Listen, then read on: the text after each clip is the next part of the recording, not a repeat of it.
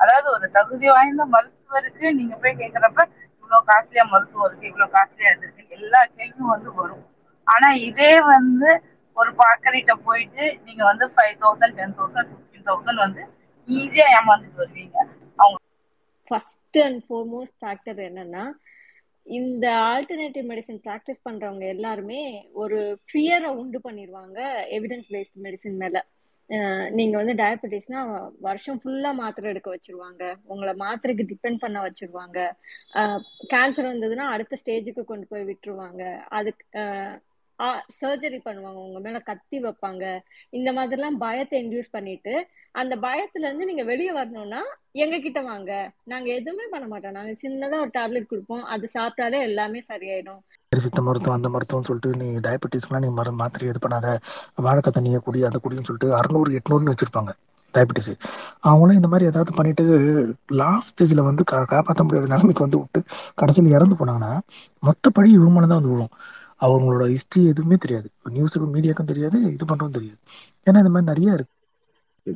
So இது ஒரு சின்ன டிஸ்கஷன் தான். Maximum one and half hour two ஹவர்ஸ்ல முடிச்சிடலாம். ஆஹ் கொஞ்சம் கொஞ்சமா. ஏற்கனவே ஒரு தடவை இந்த மாதிரி பண்ணோம். ஒரு குவாக்கரியில பட் அப்ப என்னன்னா அசார்ட்டடான விஷயங்கள் எடுத்தோம்.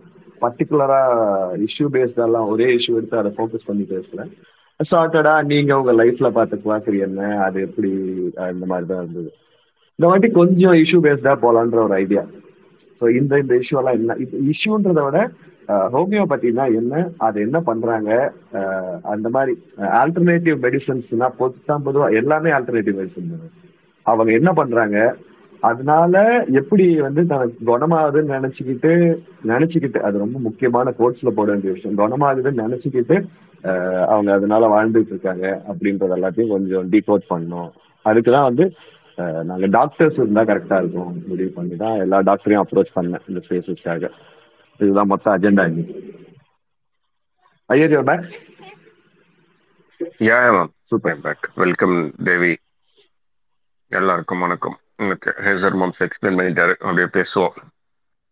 ஸோ இங்க வந்து நம்ம ரெண்டே செக்ஷன் தான். ஒன்னு சயின்ஸ் எவிடன்ஸ் பேஸ்டு மெடிசன் ஒன்று இன்னொன்னு ஆல்டர்னேட் மெடிசன் இந்த ஆல்டர்னேட் மெடிசன்ல வந்து ரொம்ப பெரிய பிரச்சனை என்னன்னா இதுல வந்து எந்த விதமான எவிடன்ஸுமே கிடையாது.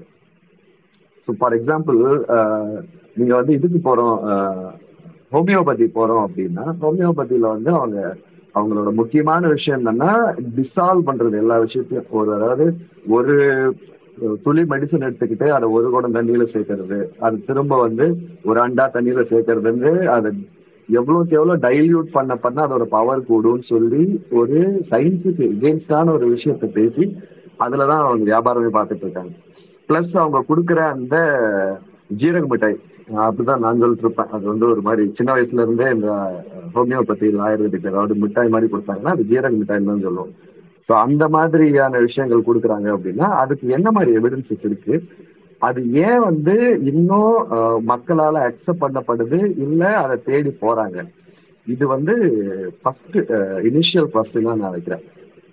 ஸோ உங்களோட தாட்ஸ் என்ன இதுல டாக்டர் ஆல்டர்னேட் மெடிசன்ல இல்ல அது பர்டிகுலர்லி ஹோமியோபதியோ இல்ல ஆயுர்வேதிக்கோ.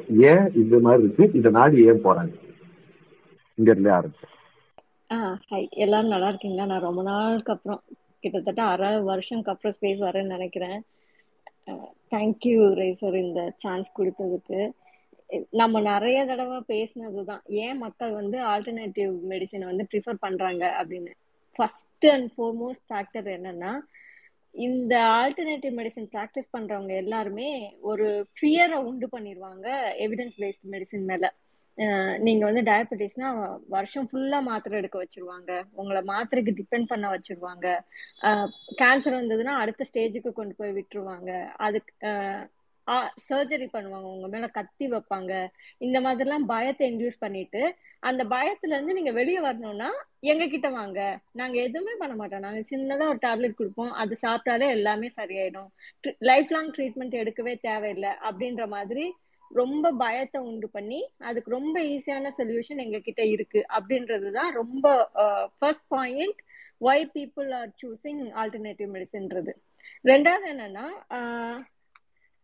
நிறைய டெக்னிக்கல் டேர்ம்ஸ் வந்து எவிடன்ஸ் பேஸ்ட் மெடிசன்ல உள்ளது மக்களை போய் சேர்ந்துச்சா அப்படின்னு கேட்டா அது கிடையாது.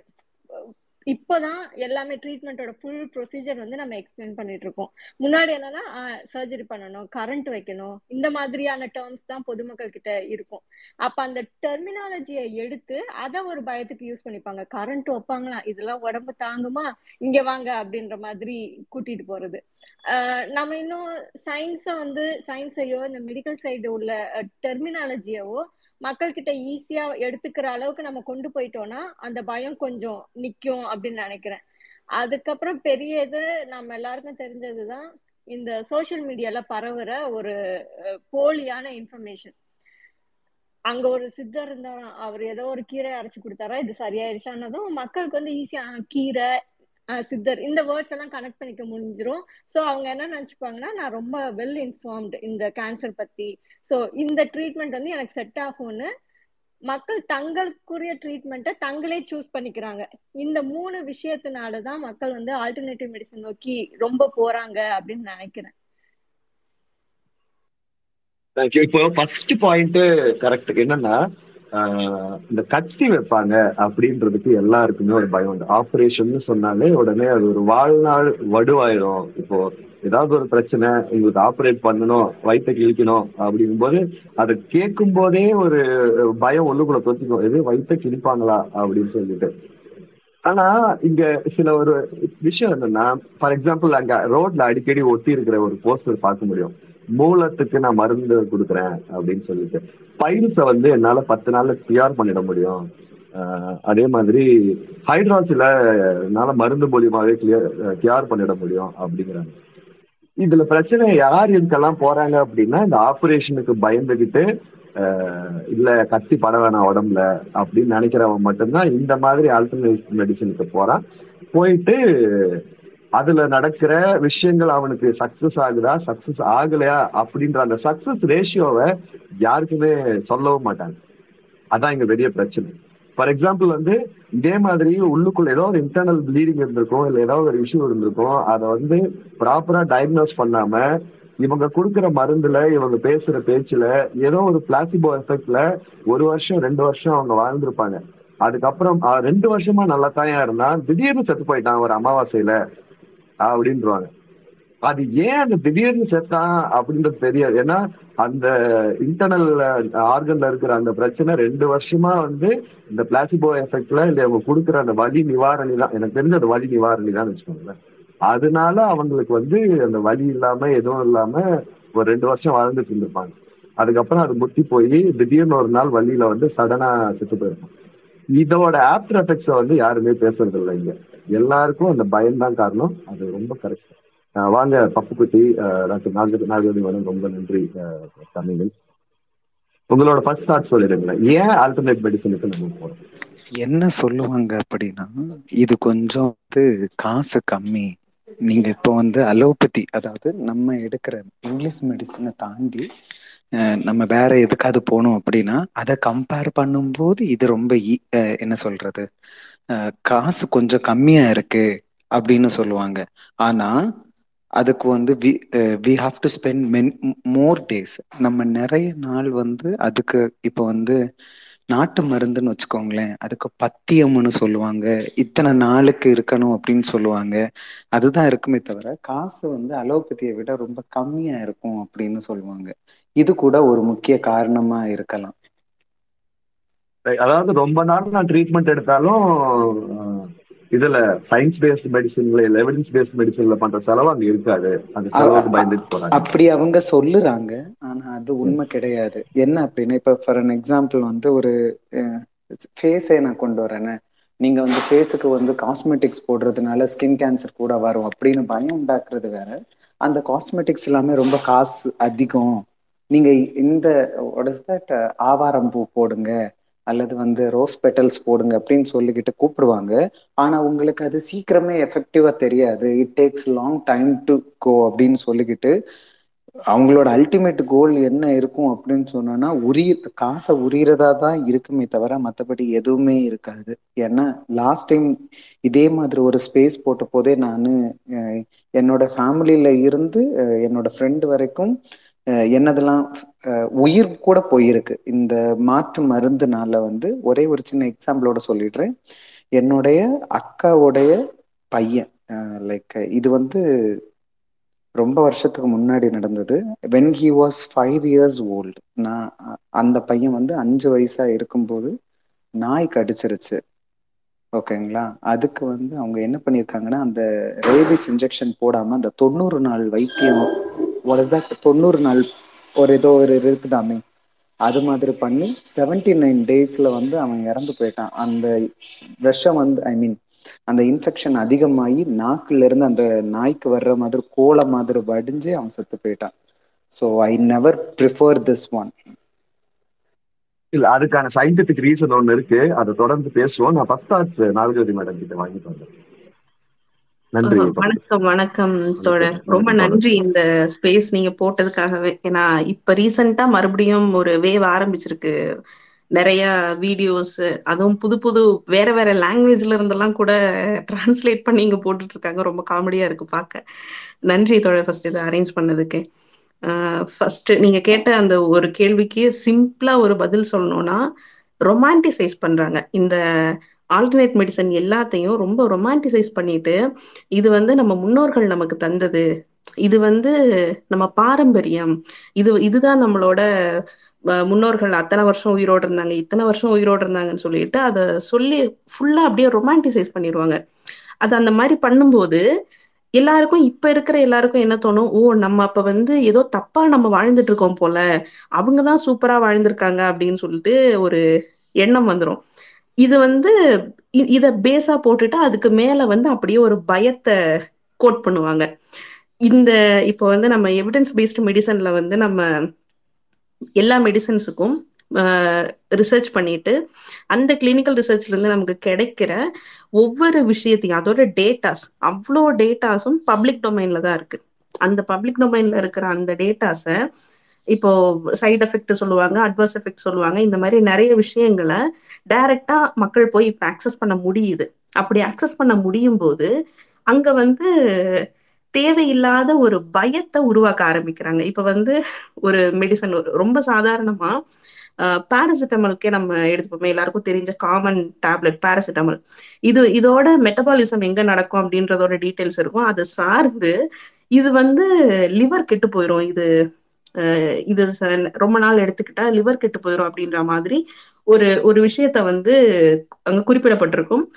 அந்த ஒரு டேட்டாவை எடுத்துட்டு வந்துட்டு எந்த விதமான ஃப்ரண்ட் அண்ட் பேக்கும் இல்லாம அதுல எந்த விதமான ஒரு டீட்டெயிலும் இல்லாம இதை மட்டும் சொல்லுவாங்க. இந்த டேப்லெட் சாப்பிட்டா உங்களுக்கு இப்படி ஆயிரும். அதனால இதை சாப்பிடாதீங்க அப்படின்னுவாங்க. ஆனா ஒரு பாராசிட்டமால் அப்படின்றதுக்கு ஒரு டெய்லி டோசேஜ் இருக்கு. டெய்லி இத்தனை எம்ஜி எடுத்துக்கணும் இத்தனை எம்ஜிக்கு மேல எடுத்துக்க கூடாதுன்னு அங்கேயே மென்ஷன் பண்ணியிருப்பாங்க. அதை யாரும் சொல்ல மாட்டாங்க. அதே மாதிரி இந்த மெடிசன் இதெல்லாம் எடுத்துக்கிட்டா இந்தந்த சாப்பாடை இது கூட சாப்பிடக்கூடாது. இது கூட இது கான்ட்ராண்டிகேட் பண்ணும்னு சொல்லிட்டு ஒரு டேட்டா கொடுத்துருப்பாங்க. அதை பெருசா யாரும் கண்டுக்க மாட்டாங்க. இப்படி அவங்களுக்கு தேவையானதை மட்டும் நம்ம கொடுத்துருக்கிற ஃபுல் டேட்டால இருந்து அந்த பயத்தை உருவாக்குறதுக்கு தேவையான விஷயத்த மட்டும் இவங்க வந்து பிக் பண்ணிட்டு இங்க இவங்க அடித்தளமா போட்டு வச்சிருக்காங்கன்னா அந்த ரொமான்டிசைஸ் பண்ணி நம்ம முன்னோர்கள் கதை. அந்த கதைக்கு மேல இதை அடுக்கிடுவாங்க இதை அடுக்கும்போது ஒரு பெரிய பிம்பம் எப்படி கிரியேட் ஆகும்னா இங்க இப்ப இருக்கிற இந்த எவிடன்ஸ் பேஸ்டு மெடிசன் வந்து தப்பு. நம்ம எல்லாரும் வந்து ஆல்டர்னேட் மெடிசனுக்கு போகணும் அப்படின்ற மாதிரி ஒரு பிம்பம் கட்டமைக்கப்பட்டுட்டே இருக்கு. இன்னொன்னு ரொம்ப இப்ப ரீசெண்ட் டைம்ல பார்க்க முடியற ரொம்ப முக்கியமான விஷயம் என்னது எனக்கு தோணுச்சுன்னா இத வந்து உங்களுக்கு நீங்க கஷ்டப்படாம இதை செய்யலாம் அப்படின்னு சொல்லி ஒரு டேர்ம் மென்ஷன் பண்ணுவாங்க.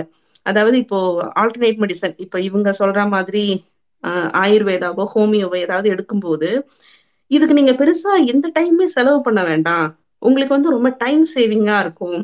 இப்போ ஒரு எக்ஸாம்பிள் சொல்லணும்னா எவிடன்ஸ் பேஸ்டு பேஸ்டு மெடிசன்ல நம்ம வந்து ஒரு மாத்திரை எடுத்துக்கிறோம்னா டைமிங் நம்ம சொல்லியிருப்போம்.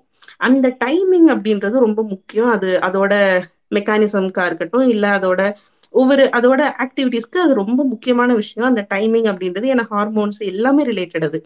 அப்படி இருக்கிற ஒரு விஷயத்த இவங்க என்ன சொல்லிருவாங்கன்னா இது ரொம்ப காம்ப்ளிகேட்டடா இருக்கும். ஃபர்ஸ்ட் வந்து இதை புரிஞ்சுக்காது நம்ம மூளை எப்பவுமே அப்படிதான் செயல்படும். நமக்கு ரொம்ப புரிஞ்சுக்க அதிக டேட்டா தேவைப்படுற அடி அதிகமான அந்த ஸ்பேஸ் தேவைப்படுற விஷயங்களை மூளை வந்து இக்னோர் பண்ண ஆரம்பிக்கும்.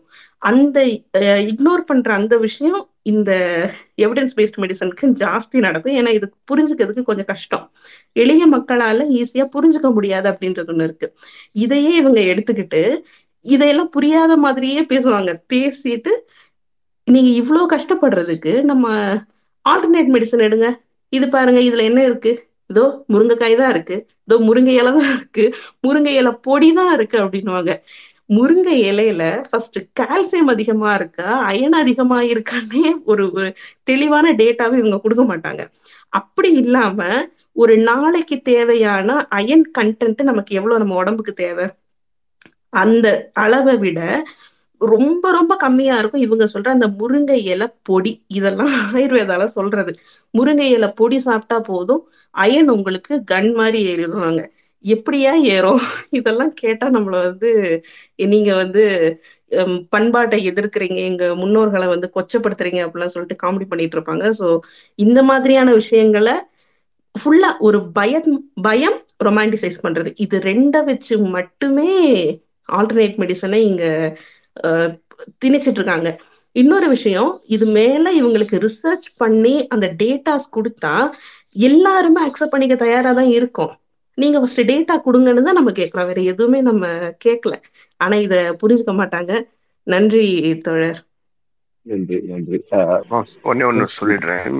Doctor Devi Nagajothi thanks join ஆனதுக்கு. செல்வி டாக்டர் வணக்கம் வெல்கம். எனக்கு இதுல ஒரு அந்த ஏன் இந்த மாதிரி ஒரு மூட நம்பிக்கைகள் வேகமா பரவுறதுங்கிறதுக்கு இன்னொரு ஒரு காரணமும் இருக்கு. சரிங்களா? அதையும் நான் ப்ராக்டிக்கலா கண் கூட பார்த்துருக்கேன். என்ன ஒரு சிம்டம் இருக்கும். அந்த சிம்டம் வந்து எவிடன்ஸ் பேஸ்ட் மெடிசனுக்கு போயிட்டு நீங்கள் டயக்னைஸ் பண்ணீங்களன்னா அந்த நோய் இருக்கா இல்லையான்னு தெரிஞ்சிடும் ஆனால் ஒருவேளை எனக்கு அந்த பயம் அந்த நோய் இருக்குன்னு கன்ஃபார்ம் பண்ணிடுவாங்களோங்கிற பயத்திலேயே வந்து அதிலிருந்து ஒளியறதுக்காகவே வந்து இந்த ஆல்டர்னேட் மெடிசன்ஸுக்கு போவாங்க. அதாவது இருக்கிறத ஏற்றுக்க மறுத்து அதாவது இந்த ஒரு ஆறுதல் சொல்கிற வார்த்தைகளை நம்பி உங்களுக்கு அதெல்லாம் இல்லை. இது வெறும் ஒரு சின்ன கட்டி தான் இல்லை ஒரு சாதாரண இது வந்து ஒரு மூச்சு வாங்குறது சளியால வர்றது தான் அந்த மாதிரி ஒரு நமக்கு அந்த நேரத்தில் ஒரு ஆறுதல் இது ஒரு ஹீலிங் கிடைக்கும். பட் அது எவிடன்ஸ் பேஸ்ட் டயக்னோசிஸ்ல உள்ள போயிட்டோம்னா அது நோய் கன்ஃபார்ம் ஆயிடும்னு பயந்து போறவங்களும் இருக்காங்க. ஸோ இதை ஒட்டி தொடர்ந்து பேசுவோம். ஓகே இங்க வந்து இப்போ நீங்க கேட்டுட்டு இருந்தீங்க. So your thoughts on the first question எதனால ஆல்டர்னேட்டிவ் மெடிசன் போறாங்க? என்ன அங்க ஈஸியா இருக்கு இங்க ஈஸியா இல்ல? என்ன பிரச்சனை? கண்டிப்பா. இது வந்து நம்ம நான் பேசுறது தெளிவா கேக்குதா எல்லாருக்கும்? நல்லா கிளியரா இருக்கு. அந்த ஆல்டர்னேட்டிவ் மெடிசின் போறதுக்கு நான் ஒரு எக்ஸாம்பிளோட சொல்றேன். இது வந்து ரியல் லைஃப் சினாரியோ ஒரு ஒரு ஒரு கேர்ள் இருக்காங்க ஒரு ஒரு யங் கேர்ள் அவங்களுக்கு வந்து ஜாண்டிஸ் அப்படி டயக்னோஸ் பண்றாங்க. ஜாண்டிஸ் டயக்னோஸ் பண்ணிட்டு அவங்க ஜாண்டிஸ் டயக்னோஸ் பண்ண அடுத்த ஜாண்டிஸ் மஞ்சகமலைன்னு அவங்க கண்டுபிடிச்சாங்க மஞ்சகமலைன்னு தெரிஞ்ச உடனே எங்க ஊர் ரொம்ப ஃபேமஸ் வந்து காரையார் டேம்ல வந்து மருந்து அங்க போய் மூணு தடவை மருந்து கொடுக்குறாங்க. மஞ்சகமலை குறையில. அப்புறம் திருப்பி இன்னொரு டாக்டர் வராங்க. டாக்டர் இது பார்த்துட்டு இதுல கல் இருக்க மாதிரி இருக்கு அப்படின்னு சொல்றாங்க. அப்புறம் திரும்பவும் அவங்க போய் வந்து கல் கரைக்கிறதுக்கு பேரசிட் தான் மெடிசன் ட்ரை பண்றாங்க. அப்புறமும் கரையில. அப்புறம் அந்த பாப்பாவுக்கு வந்து ஒரு ஃபீவர் வாமிட்டிங்கு ஒரு வெயிட் லாஸ் கிட்டத்தட்ட ஒரு ஆறு மாசம் அந்த மாதிரி இருக்காங்க ஃபைனல் ஸ்டேஜா எங்களை மாதிரி கன்சல்டன்ட் வராங்க.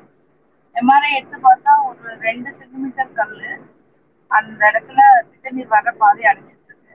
இந்த கல்லை எடுத்துக்கிட்டா மட்டும்தான் பாதை கிளியர் ஆகி மஞ்சள் மேலே குறையும் அவ்வளோதான் அது வந்து சர்ஜரி பண்ணணும். ரெண்டாவது அந்த பாப்பா காய்ச்சல் வாந்தி இதெல்லாம் வந்தாங்கன்னா அது வந்து லங்குல இன்ஃபெக்ஷன் ஆயிடுச்சு. இதுதான் வந்து எவிடன்ஸ் இந்த மாட்டு மருத்துவம் ஏன் போனீங்க அப்படின்னு சொல்லி நான் அந்த அம்மா அப்பா கேட்டப்போ இல்லை சின்ன பொண்ணா இருக்கு. கல் தானே? சித்தம்பரத்துல மருத்துவத்துல அப்படின்னு சொன்னாங்க. ஸோ அவங்களுக்கு என்ன பிரச்சனைன்னு தெரியுது. அதுக்கு என்ன பண்ணணும்னு தெரியுது. இருந்தாலும் ஒரு ஒரு ஒரு ஜெனரலான ஒப்பீனியன் வந்து மஞ்சக்கமலைக்கு நாட்டு மருந்து சரியாகும் அப்படிங்கிறதான் அது ஏன் சரியாகும்? எதுக்கு சரியாகும்? மஞ்சக்கமலை எத்தனை வகை இருக்கு? எல்லாம் நீங்க எத்தனை தடவை சொல்லி கொடுத்தாலும் பொதுவான ஒரு ஒரு சமூகத்துல இருக்க கருத்தை சமூக பரவலாக்கமான கருத்தை வந்து நீங்க தகிர்க்கவே முடியாது. திரும்ப திரும்ப திரும்ப பேசணும். இப்ப இந்த பொண்ணு கிட்ட கல்ல ஆப்ரேஷன் பண்ணி அந்த பொண்ணை குணப்படுத்தின பிறகு திருப்பி அவங்க கிட்ட பேசி அவங்க ஒவ்வொருத்தர்கிட்டயும் இது மாதிரி பேசணும் பேசணும் பேசுறது மட்டும்தான் இந்த மித்த வந்து நீங்க வந்து உடைக்கவே முடியும். ஏன்னா ரொம்ப சிம்பிள் கல்லு வந்து மஞ்சள் கமலால கல்லுனால வந்து மஞ்சள் கமலா கல்லை எடுத்து விட்டா அது சரியா போகும். ஆனா சின்ன பாப்பாவா இருக்கு நாங்க வந்து கரைச்சிடலாம். அவளுக்கு பின்னாடி நிறைய வேலை இருக்கு நாங்க கரைச்சிடலாம். எல்லாருக்கும் ஒரு ஃபால்ஸ் ஹோப் அப்படிங்கிற ஒன்றை வந்து நான் சொல்றேன். அதாவது வந்து A plus B equal to C அப்படிங்கிற ஒரு கான்செப்ட்ல கான்செப்ட் தான் இருக்கு இல்ல இல்ல இது நம்ம பாத்துக்கலாம் இது நம்ம பாத்துக்கலாம் அந்த பாத்துக்கலாம்னு தள்ளி போடுறது பிளஸ் வந்து கரைச்சிக்கலாம்னு ஒரு நம்பிக்கை கொடுத்தது அந்த தள்ளி போடுதல் பிளஸ் நம்பிக்கை கொடுத்தது வந்து எல்லாத்துக்குமே. அது அவங்களுக்கு சுலபமான வழிமுறையா இருக்குது. இப்ப நீங்க எவ்வளவு தூரம் சொல்லுங்க மஞ்சள் கமால வந்து இதனால வந்து மஞ்சள் கமால உங்களுக்கு நாட்டு மருந்தால சரியாது நாட்டு மருந்தே கிடையாது. அப்படி ஒரு கான்செப்டே இல்லைன்னு சொல்லிட்டா கண்டிப்பா தமிழ்நாட்டில் இருக்க எல்லாருமே எடுத்து வருவாங்க. இப்ப ரெண்டாவது இது வந்து நான் ரேசருக்கு வந்து ஒரு இன்பாக்ஸ்ல ரெண்டு ஸ்கிரீன்ஷாட் ஷேர் பண்ணிருக்கேன். அதுக்கு மேல எப்படி ஷேர் பண்ணணும்னு தெரியல. அந்த ஸ்கிரீன்ஷாட்டை வச்சுதான் வந்து லாஸ்ட் ஒன் வீக்கா நாங்க பேசிட்டே இருக்கோம். இதை வந்து எப்படி சரி பண்றது? இந்த டெக் காலத்துல இந்த டெக் காலத்துல வந்து இப்ப இன்ஸ்டா நீங்க எடுத்துட்டீங்கன்னு வச்சுக்கோங்களேன். நிறைய பேர் வந்து ஒரு weight loss consultant one week diet மேஜிக்கா இது பண்ணும். ஒன் வீக் டயட் மேஜிக்கா வெயிட் லாஸ் பண்ணும். ஒன் வீக் டயட் ஐபிஎஸ் பண்ணும் ஒன் வீக் டயட் இந்த இதை வந்து நீங்க மூணு கேஜி குறைக்கலாம். நாங்க வந்து ஒரு நியூட்ரிஷ் நியூட்ரிஷனிஸ்டா நாங்க வந்து வேலை பார்க்குறோம். அதாவது நாங்க டயட் கன்சல்டன்ட் அப்படிங்கிற ஒரு நிறைய நிறைய பதிவுகள் வந்து நீங்க வந்து பார்க்க ஆரம்பிக்கலாம். நீங்க நிறைய பேருக்கு தெரிஞ்சிருக்கும் நிறைய நிறைய ஃபேமஸ் மக்கள் எல்லாம் வந்து கருத்து சொல்லி அவங்களாம் அரசு அது என்னன்னா டயட்டீஷியன் டயட்டு நியூட்ரிஷனிஸ்ட் இந்த மாதிரி கான்செப்ட் எதுவுமே கிடையாது. ஏன் அப்படின்னா அவங்கெல்லாம் யாருக்கு டயட் சொல்லணும் அப்படின்னா ஒரு ஒரு ஒரு ஒரு ஒரு ஒரு நோயாளி இருக்காங்க. இப்போ வந்து டாக்டர்ஸ் வந்து நாங்கள் ப்ரிஸ்கிரிப்ஷன் கொடுப்போம். இவங்க வந்து இன்னைக்கு வந்து four gram salt allowed one point five litre fluid allowed forty grams protein allowed அப்படின்னு சொல்லி ஒரு கால்குலேஷன் சார்ட் வந்து டாக்டர்ஸ் கொடுப்பாங்க. அந்த சார்ட்டை பேஸ் பண்ணி அந்த பேஷண்டோட கஸ்டம் டயட் ட்ரேஸ் அவுட் பண்ணி டெய்லி மூணு இட்லி எடுக்காங்களா ரெண்டு சப்பாத்தி எடுக்காங்களா ரெண்டு முட்டை எடுக்காங்களா சிக்கன் பிரியாணி அந் இந்த ப்ரோட்டீன் ரெக்குயர்மெண்ட் இந்த இந்த வாட்டர் ரெக்குயர்மெண்ட் இந்த சால்ட் ரெக்குயர்மெண்ட்லாம் மீட் அவுட் பண்ணுறாங்களான்னு கால்குலேட் பண்ணி அவங்களுக்கு அக்கார்டிங் டு தட் அவங்களுக்கு வந்து டயட் வந்து ப்ரிஸ்கிரைப் பண்ணுவாங்க. இதுதான் வந்து ஒரு நியூட்ரிஷனோட நியூட்ரிஷனிஸ்டோட வேலை. அதாவது டாக்டர் வந்து ஒரு ஒரு எப்படி ஒரு ஃபார்மசிஸ்ட் இருக்காங்களோ டாக்டர் வந்து இந்த மெடிசின் இந்த இந்த டோஸ்ல இவ்வளவு நாள் எடுங்கன்னு சொன்னதுக்கு அப்புறம் ஃபார்மசிஸ்ட் வந்து இந்த மாத்திரை எடுத்து கொடுக்குறாங்களோ அதே மாதிரி ஒரு நியூட்ரிஷனிஸ்டோட வேலை வந்து என்ன அப்படின்னா டாக்டர் வந்து என்ன டயட் பிரிஸ்கிரைப் பண்றாங்களோ இவங்களுக்கு வந்து இந்த மாதிரி ஒரு சால்ட் ரெஸ்ட்ரிக்டட் டயட் வேணும். இவங்களுக்கு வந்து கார்போஹைட்ரேட் ரெஸ்ட்ரிக்டட் டயட் வேணும். இவங்களுக்கு ஒரு ஹை ப்ரோட்டீன் டயட் வேணும். அந்த மாதிரி அவங்களோட உடல்நிலையை கருத்துல கொண்டு இவங்களுக்கு புரோட்டீன் எவ்வளோ டிஃபிஷியண்டா இருக்கு கார்போஹைட்ரேட் எவ்வளோ டிஃபிஷியண்டா இருக்குன்னு டாக்டர் கண்டுபிடிச்சு டாக்டர் வந்து ஒரு ப்ரிஸ்கிரிப்ஷன் எழுதி கொடுப்பாங்க இப்போ four grams salt forty grams of protein one point five litre water இப்படி ஒரு ப்ரிஸ்கிரிப்ஷன் நியூட்ரிஷன் அட்வைஸ்மெண்ட் வந்து அங்கே எழுதி கொடுத்தா அந்த நியூட்ரிஷனிஸ்ட் போய் பேஷண்ட் கிட்ட பேசி அவங்க என்னென்ன டயட் ரெகுலராக சாப்பிட்றாங்க அந்த டயட்ல எவ்வளோ ப்ரோட்டீன் இருக்கு கார்போஹைட்ரேட்னு கண்டுபிடிச்சு. இவ்வளோதான் அவங்களுக்கு வந்து தௌசண்ட் கலோரிஸ் தான் வந்து டாக்டர் அலோவ் பண்ணியிருக்காரு. இதெல்லாம் எடுத்தீங்கன்னா தௌசண்ட் கலோரிஸ் தான் வரும். இல்லை தௌசண்ட் ஃபைவ் ஹண்ட்ரட் கலோரிஸ் தான் உங்களுக்கு அட்வைசபிள் இப்போ டயபெட்டிக் பேஷண்ட் எடுத்தீங்கன்னா உங்களுக்கு ஒரு தௌசண்ட் கலோரி சார்ட் தான் கொடுப்பாங்க. உங்களுக்கு சிக்ஸ்டி கிராம் ப்ரோட்டீன் வந்து உங்களுக்கு வரணும். அப்படிங்கிறது எல்லாமே வந்து ஒரு ப்ரிஸ்கிரைப் பண்றது வந்து ஒரு தகுதி வாய்ந்த மருத்துவர் மட்டும்தான். அது வந்து ஒரு நியூட்ரிஷனோட வேலை கிடையாது. இல்லை நியூட்ரிஷனுக்கு அவங்களுக்கு என்ன பிரச்சனை இருக்கு உடம்புல அவங்களுக்கு என்ன டயட் கொடுக்கணும் அப்படிங்கிறது தெரியாது. ஆனால் இங்கே நீங்கள் பார்த்தீங்க அப்படின்னா நீங்க ஒரு ஒரு சோசியல் மீடியால ஒரு இன்ஸ்டால இல்ல வந்துட்டு ஒரு ட்விட்டர்ல எங்க நீங்க பார்த்தாலும் நாங்க வெயிட் லாஸ் டயட் தரோம். நாங்க நாங்க டயட்டிஷியன் கன்சல்டிங் தரோம். எங்களால இவ்வளவு வெயிட் குறைஞ்சாங்க. எங்களால அவ்வளவு வெயிட் குறைஞ்சாங்க. ஸோ இந்த இது வந்து உங்களோட உடல்நிலையை செக் பண்ணாம யார் டயட் அட்வைஸ் கொடுத்தாலும் கண்டிப்பா அது வந்து எக்ஸாம்பிள் நான் என்ன சொல்றேன்னா மேல இருக்க ஸ்கிரீன்ஷாட்ல ஐபிஎஸ் பேஷண்ட்டுக்கு நம்ம ஒன் வீக்ல டயட் வந்து யூஸ் பண்ணுவோம். கர்மண்டர் ரைஸ் இருக்கும் ஐபிஎஸ்க்கு ஒன் ஆஃப் த ப்ரிஸ்கிரிப்ஷன் வந்து ப்ரோபயோட்டிக் ப்ரோபயோட்டிக் வந்து ஒரு வெசல்ல ஹெல்ப் இந்த பெர்மெண்டேஷன் தான் கான்செப்ட் அது ஒன் வீக் மட்டும் எடுத்தா அடுத்த வீக்கு பெர்மெண்டேஷன் என்ன பண்ணுவாங்க? அதுதான். ஸோ ஐபிஎஸ்ல நிஜமா அந்த பேஷண்ட் வந்து கான்ஸ்டிபேஷன் ப்ரிடாமினா இல்லை டயரியா ப்ரிடாமினா இல்ல ரெண்டும் மிக்சடு டைப்பா இல்ல வந்து ஒரு அக்கேஷனலா இருக்கா இல்ல போஸ்ட் இன்ஃபெக்ஷஸா இருக்கா இல்லை போஸ்ட் மெடிகேஷனா இருக்கா என்ன டைப் ஆஃப் ஐபிஎஸ் அவங்களுக்கு? அவங்களுக்கு என்ன சிம்டம்ஸ் இருக்கு? அது என்ன எதுல வந்து ஆக்டிவேட் ஆகுது? ஸ்ட்ரெஸ்ல ஆக்டிவேட் ஆகுதா? இல்ல ஒரு டிஃபிஷியன்சினால அக்ரவேட் ஆயிருக்கா இல்ல வந்து அவங்களுக்கு வந்து ஃபுட் அலர்ஜினால அக்ரவேட் ஆயிருக்கா இது எல்லாமே கண்டுபிடிக்கக்கூடியது ஒரு மருத்துவம் தான். ஸோ இந்த மருத்துவரோட பரிந்துரை இல்லாம சோஃபால் நீங்க எடுத்தாலுமே உங்களோட உங்களோட சிம்டம்ஸ் அறிகுறிகள்லாம் அதிகமாக தான் ஏன்னா ஏன் நான் பர்டிகுலரா இப்ப நான் ஐபிஎஸ் வந்து கொடுத்துருக்கேன் அப்படின்னா ஐபிஎஸ் பத்தி ஏன் நான் இந்த சந்தில அறிமுகப்படுத்தணும் அப்படின்னு நான் நினைக்கிறேன் அப்படின்னா இந்த ஐபிஎஸ் வந்து நீங்க என்ன டெஸ்ட் பண்ணாலும் உங்களுக்கு நார்மலா தான் இருக்கும். அதாவது நீங்க என்ன வந்து வந்து இது வந்து ஒரு சிம்டமேட்டிக்கா ஒரு பிரச்சனை. அது என்ன சிம்டம்ஸை வச்சுதான் டாக்டர்ஸ் வந்து பண்ணுவாங்க. ஸோ இந்த மாதிரி எல்லாமே நார்மலா இருக்கு. இருந்தாலும் நமக்கு டேப்லெட் சாப்பிட சொல்றாங்க. இந்த மாதிரி சில கண்டிஷன்ல பர்டிகுலரா அவங்க வந்து பிக்கப் பண்ணி அதுல வந்து எங்க போனாலும் கேட்க மாட்டேங்க. எங்க போனாலும் ஒரே மாத்திரை தராங்க. எங்க போனாலும் ஒரே அட்ரஸ் தராங்க. இந்த மாதிரி ஒரு செட்டப் ஆகி அவங்க ரியாலிட்டி ப்ராப்ளமோட பேசிக்கை புரிஞ்சுக்காம இருக்கிறவங்க தான் வந்து இந்த மாதிரி அவங்களுக்கான டார்கெட் ஒரு சாஃப்ட் டார்கெட் சொல்லலாம். ஸோ அவங்களுக்கு தெரியும் இது எவ்வளோ எடுத்தாலும் இது வந்து சரியாக போறது இல்லை நம்மளோட டார்கெட் மணி மணி வந்து நீங்க எவ்வளோ கேட்டாலும் பே பண்ண ரெடியா இருக்காங்க. நான் சந்தில பத்து நிமிஷம் வாங்கிருக்காரு இந்த வாரம் டயட்டுக்கு நான் ஃபிஃப்டீன் தௌசண்ட் கன்சல்டிங் சார்ஜ் வாங்குறாங்கன்னு நானே முந்நூறுபா தான் கன்சல்டிங் சார்ஜ் வாங்கிட்டு இருக்கேன் ஒரு பேஷண்ட் ஃபிஃப்டீன் தௌசண்ட்ங்கிறது வந்து அதாவது ஒரு தகுதி வாய்ந்த மருத்துவருக்கு நீங்க போய் கேட்குறப்ப இவ்வளவு காஸ்ட்லியா மருத்துவம் இருக்கு இவ்வளவு காஸ்ட்லியா இது இருக்கு எல்லா கேள்வியும் வந்து வரும். ஆனா இதே வந்து ஒரு பார்க்கரிட்ட போயிட்டு நீங்க வந்து five thousand ten thousand fifteen thousand வந்து ஈஸியா ஏமாந்துட்டு வருவீங்க. அவங்களோட ரிசல்ட்டும் சயின்டிஃபிக்கா இருக்காது. அவங்க கொடுக்குறது எதுவுமே சயின்டிஃபிக்கா இருக்காது. அப்படிங்கிற இடத்துல இந்த மாதிரி இடத்துல பணத்தை விட்டவங்க வந்து ரொம்ப அதிகம். ஸோ நீங்க பார்க்கறே மாற்று எந்தவா இருந்தாலும் ஒரு ஒரு ஒரு ஒரு அதுக்கு பின்னாடி உள்ள உள்ள அறிவியல் என்ன அந்த அறிவியல் என்ன சொல்றது அந்த அறிவியல் என்ன வருது அப்படிங்கிறத உங்களுக்கு நீங்க மருத்துவர்கிட்ட கேட்டுக்கலாம் இல்லை நீங்க படிச்சுக்கலாம் எல்லாமே செஞ்சுக்கலாம் பட் வாட்ஸ்ட போய் ஏமாற்றணும்னு இருந்தா அது அவங்க அவங்களோட செயல்பாடு ஸோ இதை நான் இங்க சொல்லிட்டு நான் என்னோட உரையை முடிச்சுக்கிறேன். ஸோ டவுட்ஸ் இருந்துச்சுன்னா பேசலாம். தேங்க்யூ டாக்டர் சிறுவி தேவி டாக்டர் சொல்லுங்க. கையோ எடுத்து தேங்க்யூ சார் நான் ரெண்டு பாயிண்ட் சொல்றேன் சொல்லிக்கிறேன். ஃபர்ஸ்ட் என்னன்னா இன்னொரு ரீசன் மக்கள் ஆல்டர்னேட்டிவ் மெடிசன் நோக்கி போறதுக்கு நான் என்ன பார்க்கறேன்னா அது ரொம்ப ரிலீஜியஸா கொண்டு போறாங்க. அதுல நிறைய ரிச்சுவல்ஸ் இருக்கு. அதனால மக்கள் என்ன நினைக்கிறாங்கன்னா இது கடவுளோட கனெக்டடான ட்ரீட்மெண்ட் அப்படின்ற மாதிரி. இப்போ ஒரு எவிடன்ஸ் பேஸ்ட் மெடிசன் போகும்போது இந்த டேப்லெட் சாப்பிடுங்க இது இந்த டயட் இருங்க சரியாயிடும் அப்படின்னு நம்ம சொல்லுவோம். ஆனா ஆல்டர்னேட்டிவ் மெடிசன் போறப்ப பாருங்களேன் அந்த கடவுளையே நோக்கி தவம் இருந்த சித்தர் என்ன சொல்லியிருக்காரு தெரியுமா? அப்படின்னும் போது ஓகே நம்ம கடவுள் கூட கனெக்டடா இருக்கோம். கடவுள் நம்மளை குணப்படுத்திடுவாருன்னு ஒண்ணு இருக்கும். இன்னொன்னு என்ன பண்ணுவாங்கன்னா அதுல பேஷண்ட்டும் ஏதோ பயங்கரமா இன்வால்வ் ஆகுற மாதிரி.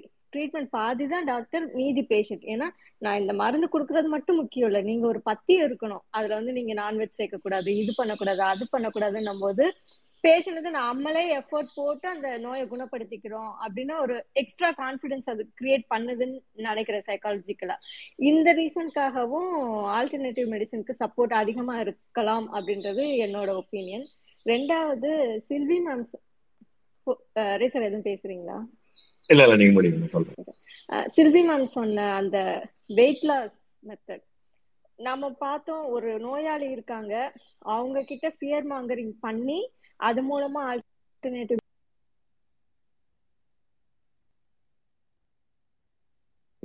வந்து ஒரு நோய் வந்தாலும் வந்துரும். நீ வந்து குண்டா இருக்க இது சரி கிடையாது.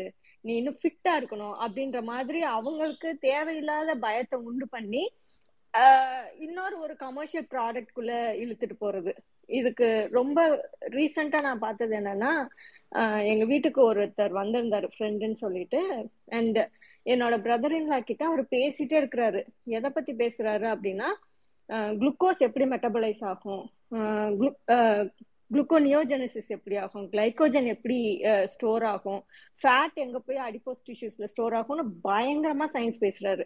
ஒரு சயின்ஸ் ஃபீல்டுல இல்லாத ஒருத்தர் கிட்ட இவ்வளவு சயின்ஸ் பேசும்போது நம்ம என்ன நினைப்போம்? இவர் பக்கா அறிவாளி போல இருக்குப்பா என்னென்னமோ சொல்றாருன்னு. இந்த அந்த எண்டு என்ன ஆச்சுன்னா ஓ நான் ஃபிட்டாவே இல்லை எனக்கு சிக்ஸ் பேக் இல்லை என்னால மாரத்தான் ஓட முடியாதுன்ற அளவுக்கு ஒரு ஃபியரை கொண்டு வந்துட்டு ஃபைனலா ஒன்று சொன்னாரு. என்கிட்ட ஒரு ப்ராடக்ட் இருக்கு. ப்ரோட்டீன் பவுடர் அதை நீ அது வந்து எட்டாயிரம் தான் ஆகும். உன்னால எட்டாயிரம் அஃபோர்ட் பண்ண முடியாதா? நீ அது வாங்கி சாப்பிட்டீங்கன்னா எவ்வளோ ஃபிட்டா இருக்கலாம். அப்படி. இப்ப என்னன்னா ஃபிட்டா இருக்கிறது வெயிட் வந்து கரெக்டான இதுல இருக்கிறது மட்டுமே ஹெல்தின்ற மாதிரியான ஒரு ஒரு மிஸ்கன்செப்ஷனை உருவாக்குறாங்க. Being fit doesn't mean being healthy அப்படின்றதையுமே தனியா எஜுகேட் பண்ண வேண்டியிருக்கு. ஒரு பக்கம் மூட நம்பிக்கைய வச்சு மக்களை வந்து வேற எது எதுக்குள்ள கொண்டு போறாங்கன்னா இன்னொரு பக்கம் சயின்ஸை வந்து ஹாஃப் ட்ரூத்தா சொல்லி மக்களை வந்து இன்னும் ஆல்டர்னேட்டிவ் மெடிசின்குள்ளேயோ இல்ல இந்த மாதிரி கமர்ஷியல் ப்ராடக்ட்குள்ளேயோ இழுத்துட்டு போறதும் ரொம்ப அதிகமா இப்ப நடந்துட்டு இருக்கு தேங்க்யூ ரேசு தேங்க்யூ இந்த பிளாக் ஸ்டூடெண்ட் ரொம்ப நேரமா வெயிட் பண்ணிட்டு இருக்காரு அவரோட தாட் சொன்னார்னா நான் அந்த ரிலீஜியஸ் பாயிண்ட் ஆஃப் வியூல நீங்க சொன்னீங்க இல்லையா? அது நான் ரியல் லைஃப்ல பார்த்த ஒரு இன்சிடென்ட் சொல்றதுக்கு ஈஸியா இருக்கும். பிளாக் ஸ்டூடெண்ட் நீங்க பேசுங்க நான் ஓகே தேங்க்ஸ் எனக்கு ஆக்சுவலி இந்த என்னோட சரௌண்டிங் லைக் நான் கேட்ட வரைக்கும் எதுக்காக இந்த சயின்ஸ் பேஸ்ட் மெடிசன் போகாம போறீங்கன்னு நம்ம அவங்க மேஜரா வந்து திங்க் பண்ற ஒரு விஷயம் ஒரு ஒரு ஒரு பெர்செப்ஷன் என்னன்னு பாத்தீங்கன்னா சைட் எஃபெக்ட்ஸ் இல்லை. ஃபர்ஸ்ட் சொல்லுறது சைட் எஃபெக்ட்ஸ் இல்லைன்னு சொல்லுவாங்க செகண்ட் வந்து பாத்தீங்கன்னா வந்து காஸ்ட் கம்மி அப்படின்னு நினைக்கிறாங்க இன்னொன்று வந்து பெயின்லெஸ் ஏதாவது வந்து இப்போ ஆப்ரேஷன் பண்ணியே ஆகணும். இல்லைன்னா வந்து இது ஆப்ரேஷன் பண்ணி தான் இதுக்கு வந்து திரு தீர்வு இருக்குன்னு கேட்டாங்கன்னா அது ஆல்டர்னேட்டிவா வந்து இல்லை அது வந்து ஒரு ஆப்ரேஷன் பண்ணால் உட உடம்புல கத்திப்படக்கூடாது. அது என்ன ஒரு ஒரு சென்டிமெண்ட்னு எனக்கு தெரியாது. உடம்புல கத்திப்பட நான் விட மாட்டேன் அதுக்கு பதிலாக நான் வேற ஏதாவது பார்க்குறேன்னு சொல்லிட்டு அவங்க என்ன பண்ணுவாங்கன்னா வந்து சம்மந்தமே இல்லாமல் ஒரு ட்ரீட்மெண்ட் பார்ப்பாங்க. சம்மந்தமே இல்லாமல் ஒரு ட்ரீட்மெண்ட் சம்மந்தமே இல்லை சாரி சம்மந்தமே இல்லாமல் ஒரு ட்ரீட்மெண்ட் பார்ப்பாங்க. என்ன ஆகும்னா வந்து கடைசியாக திருப்பி வந்து பார்த்தீங்கன்னா அது முத்தின ஸ்டேஜில் வந்து திருப்பி அதே ஆப்ரேஷன் பண்ணுறதோ இல்லைனா அதுக்கு ட்ரீட்மெண்ட் எடுக்கிறதோ ப்ராப்பரான ட்ரீட்மெண்ட் வந்து அவங்க எப்படின்னா ரொம்ப ரொம்ப கிரிட்டிக்கலாக வந்துட்டு பண்ணுவாங்க. அதை நான் பார்த்துருக்கேன். இன்னொன்று விஷயம் வந்து என்னன்னா அவங்களோட லைஃப் ஸ்டைல் ஃபார் எக்ஸாம்பிள் வந்து இப்போ டயபெட்டிக் இருக்காங்கன்னா வந்து அவங்க வந்து சுகர் கண்டென்ட் அதிகமாக எடுக்கக்கூடாதுன்னா இவங்க எப்படி அட்ராக்ட் ஆகிறாங்கன்னு பார்த்தீங்கன்னா வந்து இந்த மெடிசன் சாப்பிட்டா வந்து நீங்கள் உங்களோட லைஃப் ஸ்டைல் என்ன வேணா சாப்பிடலாம். அப்படின்னு ஏதாவது ஒரு ஒரு- ஒரு அட்வர்டைஸ்மெண்ட்டோ இல்லைன்னா ஒரு எங்கேயாச்சும் ஒரு விஷயம் யாராச்சும் ஒரு டிவிலையோ இல்லை எங்கேயாச்சும் ஒருத்தங்க நியூஸ் கேட்டாங்கன்னா உடனே அதை போய் டைப் பண்ணி பார்க்குறோம் அது பார்க்கும்போது நானா வந்து ஓகே இது இந்த மெடிசன் சாப்பிட்றதுனால கண்டிப்பாக நம்மளுக்கு வந்து எதுவும் ஆகாது அப்படின்ற ஒரு விஷயம். இதில் ஃபஸ்ட்டு ஃபஸ்ட்டு டெஃபினட்டாக நம்ம உடைக்க வேண்டிய ஒரு முக்கியமான ஒரு விஷயம் என்னன்னா வந்து சைடு எஃபெக்ட்ஸ் ரொம்ப அதிகம்ன்றது வந்து நிறைய பேருக்கு தெரியவே தெரியாது. அது அதை நம்ம கரெக்டாக அதை போய் எல்லாருக்குமே அந்த ஒரு அவேர்னஸ் கொடுத்துட்டாங்கன்னா டெஃபினட்டாக அந்த ஆல்டர்னேட்டிவ் மெடிசனுக்கு வந்து போகும்போதே இதில் சைட் எஃபெக்ட்ஸ் கண்டிப்பாக அதிகமாக இருக்குன்ற விஷயம் வந்து மக்களுக்கு தெரிஞ்சுட்டாலே அது யாருமே போக மாட்டாங்க. இவங்களுக்கு என்ன விஷயம்னா வந்து இவங்க எப்படி ஒரு ஒரு பிம்பத்தை கொ- கொண்டு வந்திருக்காங்கன்னா இப்போ நம்ம வந்து ஒரு இந்த இந்த சயின்டிஃபிக் மெடிசன் சாப்பிடும் போது சில மெடிசன் சாப்பிடும் போது கொஞ்சம் ட்ரௌசியாக இருக்கும். சில சமயம் வந்து என்ன சொல்றதுன்னா வந்து உங்களுக்கு இந்த குமுட்டல் இருக்கும் எல்லாமே இருக்கும். சில மெடிசன்ஸ் எல்லாம் இருக்கு. அதுலயே வந்து உங்களுக்கு பிரிஸ்கிரிப்ஷன்லேயே இருக்கும். இல்லை டாக்டரே சொல்லுவாங்க இது போட்டிங்கன்னா வந்து உங்களுக்கு இப்படி இருக்கும்ன்றதெல்லாம் சொல்லுவாங்க. அவங்க அதெல்லாம் சைட் எஃபெக்டாக நினைப்பாங்க. உண்மையான சைட் எஃபெக்ட் வந்து இன்டர்னல் ஆர்கன்ஸ் எதெல்லாம் அஃபெக்ட் ஆகுறதுன்றத பத்தி யோசிக்கவே மாட்டாங்க. அதெல்லாம் வந்து பார்த்தீங்கன்னா வந்து சில மெடிசன்ஸ்லாம் ரொம்ப அதிகமாக இருக்கு. என்னுடைய ஃபேமிலியில் இது முதலே வந்து வேற ஸ்பேஸில் சொல்லியிருக்கேன். ரெகுலராக யூஸ் பண்ணி இந்த மெடிசனை ஸ்டாப் பண்ணிட்டு ஒரு மூணு நாலு மாதம் வந்து ஒரு ஒரு இன்டர்னல் ஆர்கன் ஒன்று போச்சு. அது யூஸ் பண்ணாரு. இஸ் நோ மோர் ஆக்சுவலி ஒரு யூஸ் பண்ணி நல்லா இருக்குன்னு சொல்லிட்டு இருந்தாரு. திடீர்னு பார்த்தீங்கன்னா வந்து ஒரு நாள் அன்கான்சியஸ் போனார். அதுக்கப்புறம் போயாச்சு ஸோ இதுதான் பெரிய விஷயம். இது இன்னொரு விஷயம் சொல்றதுன்னா அந்த கைவேதியை வந்து வீட்டிலேருந்தே நம்ம ஆரம்பிப்போம். எல்லாமே நீங்க எல்லாருமே நீங்க பாத்தீங்கன்னா இன்ஃபேண்ட் வீட்டுல ஒரு சின்ன குழந்தை வந்துச்சுன்னா ஃபர்ஸ்ட் எடுத்தோடனே வந்து பாத்தீங்கன்னா வந்து அது அப்ப ஆரம்பிக்கிற ஒரு விஷயம் இருக்கு ஆக்சுவலி அது எனக்கு ஸ்டில் வந்து நான் நிறைய பேர்கிட்ட கேட்ட ஒரு விஷயம். இப்போ இங்க இருக்கிற ப்ரொஃபஷனல் சாராச்சும் எனக்கு அட்வைஸ் பண்ணாலும் சரி. இந்த கடுக்கான்ட்டு ஒரு ஒரு ஒரு ஒரு ஒரு பொருள் யூஸ் பண்றாங்க ஆக்சுவலி அது எனக்கு தெரிஞ்சு I am sorry to say this இதை வந்து இந்த கடுக்கை வந்து சின்ன வயசுல மாஞ்சா போட்டு நான் யூஸ் பண்ணியிருக்கேன். அது வந்து உண்மையாவே அது வந்து எரிபல்ன்றது எனக்கு தெரியாது. அது வந்து இந்த இந்த- இந்த- குழந்தைங்களுக்கு வந்து ஒரு நாக்கில் தடவி விட்டுறது அது வந்து பாத்தீங்கன்னா வந்து அவங்க ஈஸியாக ஜீரணம் ஆகும் கான்ஸ்டிபேஷன் பிரச்சனை வருது அப்படி இப்படின்னு சொல்றாங்க.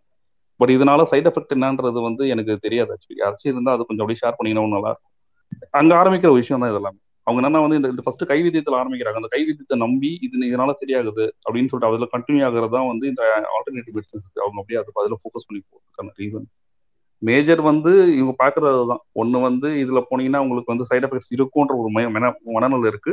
அதுல இல்லைன்றாங்க. ஃபர்ஸ்ட் அதை நம்ம உடச்சு விட்டாலே ஆட்டோமேட்டிக்கா எல்லாருமே இது இது ஃபோக்கஸ் பண்ணி விடுறோம் தேங்க்யூ நன்றி. நீங்க சொன்ன கடுக்காக்கு யாராவது விளக்கம் கொடுக்கலாம். பிளஸ் எனக்கு ஞாபகம் இருக்கு சின்ன வயசுல வந்து இந்த வயிற்று வலி அந்த மாதிரி ஏதாவது வரும்போது இந்த மயில் ரெக்கைய வந்து பொசுக்கி அதை தேன்ல குழைச்சு கொடுத்துருக்காங்க. இதெல்லாம் என்ன மாதிரி சைடு எஃபெக்ட் எனக்கு கொடுத்துச்சுங்களான்னு தெரியல. ஆனா இது வந்து என் பாட்டி வைத்தியம்னு சொல்லி இதை வந்து குழந்தையா இருக்கும்போது எனக்கே கொடுத்துருக்காங்க. ஐ மீன் குழந்தைன்னா ஒரு ஒரு ஆறு ஏழு வயசு வரைக்குமே இதை ப்ராக்டிஸ் பண்ணியிருக்காங்க. எனக்கு சாரி டு எனக்கு தெரிஞ்சு ஒரு பத்து குழந்தை இன்ஃபேண்ட் வீட்டில் நான் இருக்கேன்னா அந்த ஒரு எட்டுல இருந்து ஒன்பது குழந்தைக்கு வந்து அவங்க வீட்டில் வந்து அந்த குழந்தை வீட்டில் அந்த இன்ஃபேண்ட் வந்துட்ட உடனே கடுக்கான்ற அந்த அந்த ஒரு பொருள் வந்து கண்டிப்பாக யூஸ் பண்ணுறாங்க அது தெரியும். பட் அதோட சைட் எஃபெக்ட்ஸ் வந்து நான் எனக்கு எனக்கு கண்டுபிடிக்க முடியல ஆக்சுவலி பார்க்கும்போது பார்த்தீங்கன்னா உங்களுக்கு கூகுள் ரிவ்யூன்றது வந்து சேர்ந்து வர்றது கிடையாது. ப்ரொஃபஷனல்ஸ் இருக்கீங்க. கொஞ்சம் யாராச்சும் ஷேர் பண்ணீங்கன்னா கொஞ்சம் நல்லா இருக்கும். At least I can aware people அந்த கடுக்கா வந்து கடுக்கா பொடி வந்து நல்ல மோஷன் போடுறதுக்காக சித்த வந்து சேர்ப்பாங்க இப்போ கடுக்கா பொடி சாப்பிட்டா மோஷன் ஃப்ரீயாக போகும் அப்படிங்கிற மாதிரி கான்செப்ட் ஸோ ஒரு புது வீட்டில் வந்து பாப்பாவுக்கு வந்து சாப்பிட்றப்போ வயிற்றுக்கு வந்து கோளாறு ஆகுது. நல்ல மோஷன் போகுங்கிற ஒரு கான்செப்டில் முன்னாடி பேச ஆரம்பிச்சிருக்கலாம் பட் இப்போ அதெல்லாம் அவசியம் கிடையாது. இப்போ நம்ம அந்த இதே வந்து எதுவும் வந்து எடுத்துக்கல. ஸோ எங்கேயுமே வந்து நம்ம அறிவுறுத்துறது என்ன அப்படின்னா பிறந்த ஆறு மாதங்களுக்கு தாய்ப்பால் தவிர வேற எதையுமே கொடுக்க கூடாது. அது மருந்தா இருக்கட்டும் இதுவா இருக்கட்டும் தண்ணியா இருக்கட்டும் மருத்துவ மருந்து செய்யறது தவிர வேற எதுவுமே கொடுக்க கூடாது அப்படிங்கிறதான் டெஃபினட்டா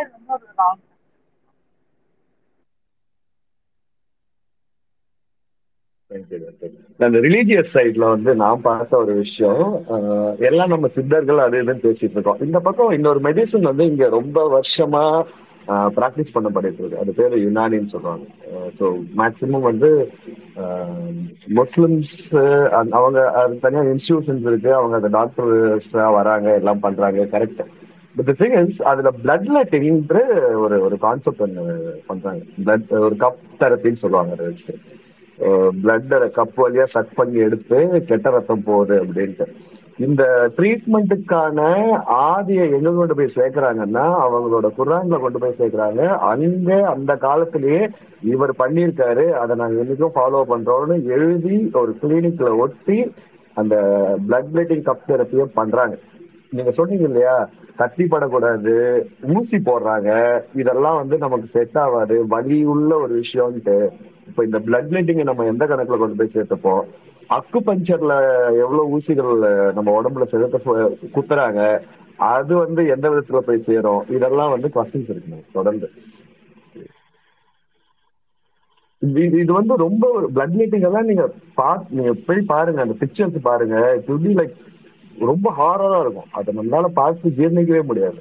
அதை வந்து ரொம்ப ஈஸியா கப் தெரப்பின்னு சொல்லி பண்ணி கெட்ட ரத்தத்தை வெளியே எடுக்கிறார் அது எப்படி கெட்ட ரத்தம்னு ஒண்ணு தனியா உடம்புல எங்க இருக்கும்னு எனக்கு தெரியல. They are trying to suck out the blood bad பிளட்னு சொல்றாங்க.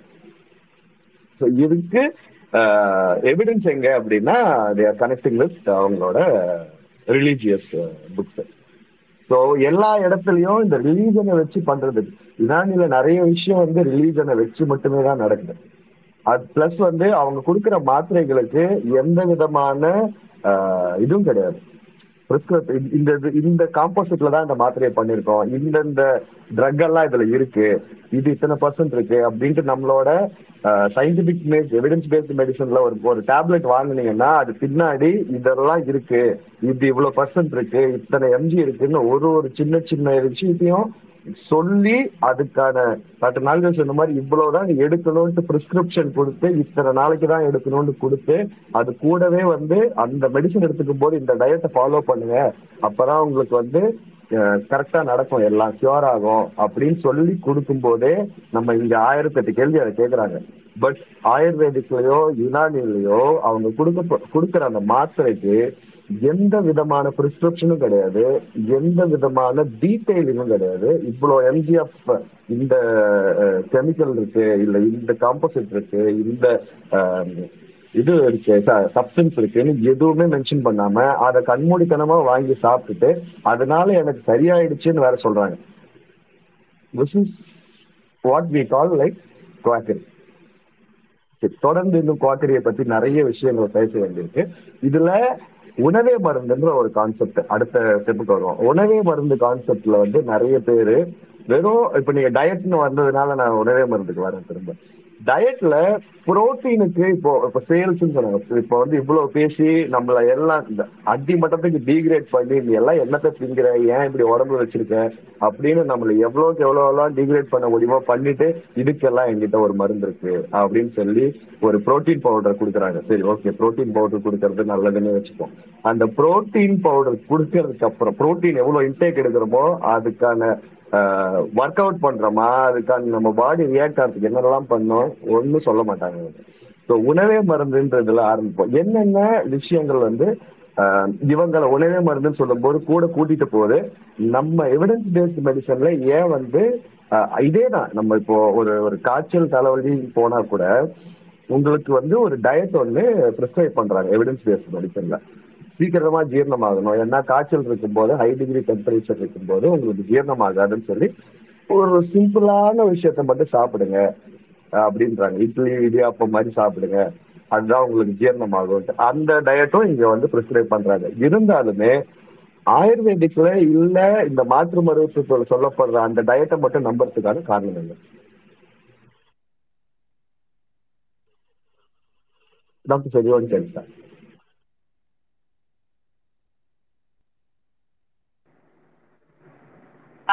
எந்த கேட்டீங்களா இல்ல நான் யார் வேணாலும் பேசலாம். யாரு யார் அவைலபிளா இருக்கீங்களோ பேசுறேன் இந்த உணவே மருந்துக்கான இதை வந்து நான் வந்து ரெண்டு மூணு விஷயம் வந்து சொல்லணும்னு நினைக்கிறேன்.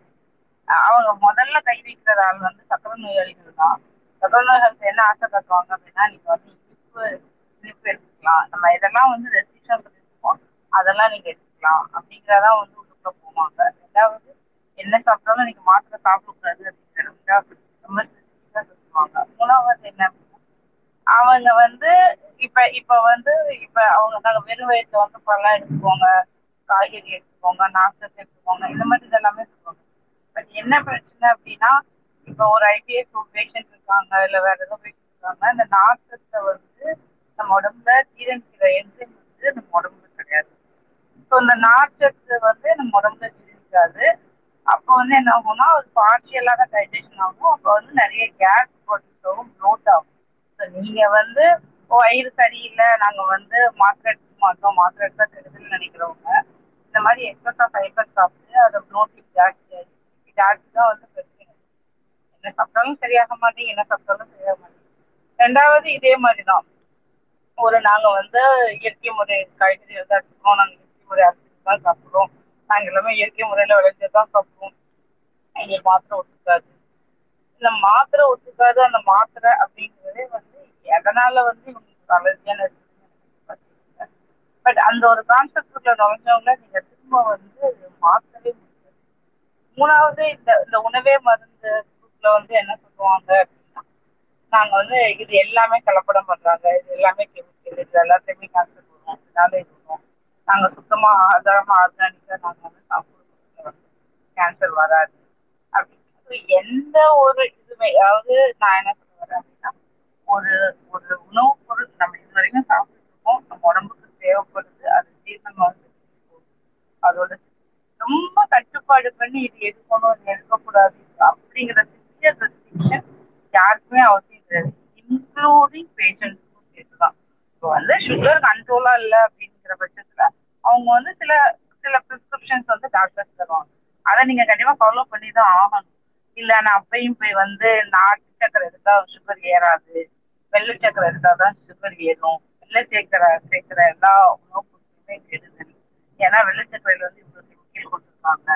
நாட்டு சக்கரை வந்து ரொம்ப நல்லது. அப்படிங்கிற ஒரு தவறான கருத்தை வந்து முதல்ல வைக்கிறதுல இருந்து அந்த உணவை மருத்துவ ஆரம்பிச்சு நாட்டு சக்கரைனா என்ன நாட்டு சக்கரையிலையும் சக்கரை தான் இருக்கு. உங்களுக்கு வெள்ளை சக்கரையிலையும் சக்கரை தான் இருக்கு. ரெண்டுமே சுகர் ஏற்றதான் செய்யும் ரெண்டுமே டயபெட்டிஸ் வந்து எதுதான் ரெண்டுமே அளவுக்கு அதிகமா எடுக்கிறப்ப பொது சமூகத்துக்கும் அது வந்து எத்திக் தான் அப்படிங்கிற கருத்தை வந்து நம்ம எப்போ எல்லாருக்கும் கொடுத்து சேர்க்கணும்னு ஏன் அப்படின்னா நீங்க டீ கடையிலே நாட்டு சக்கரை போட்டு டீ தனியா வந்துருச்சு சீனி போட்டு டீ தனியா இருந்தாலும் ரெண்டும் ஒன்று தான்.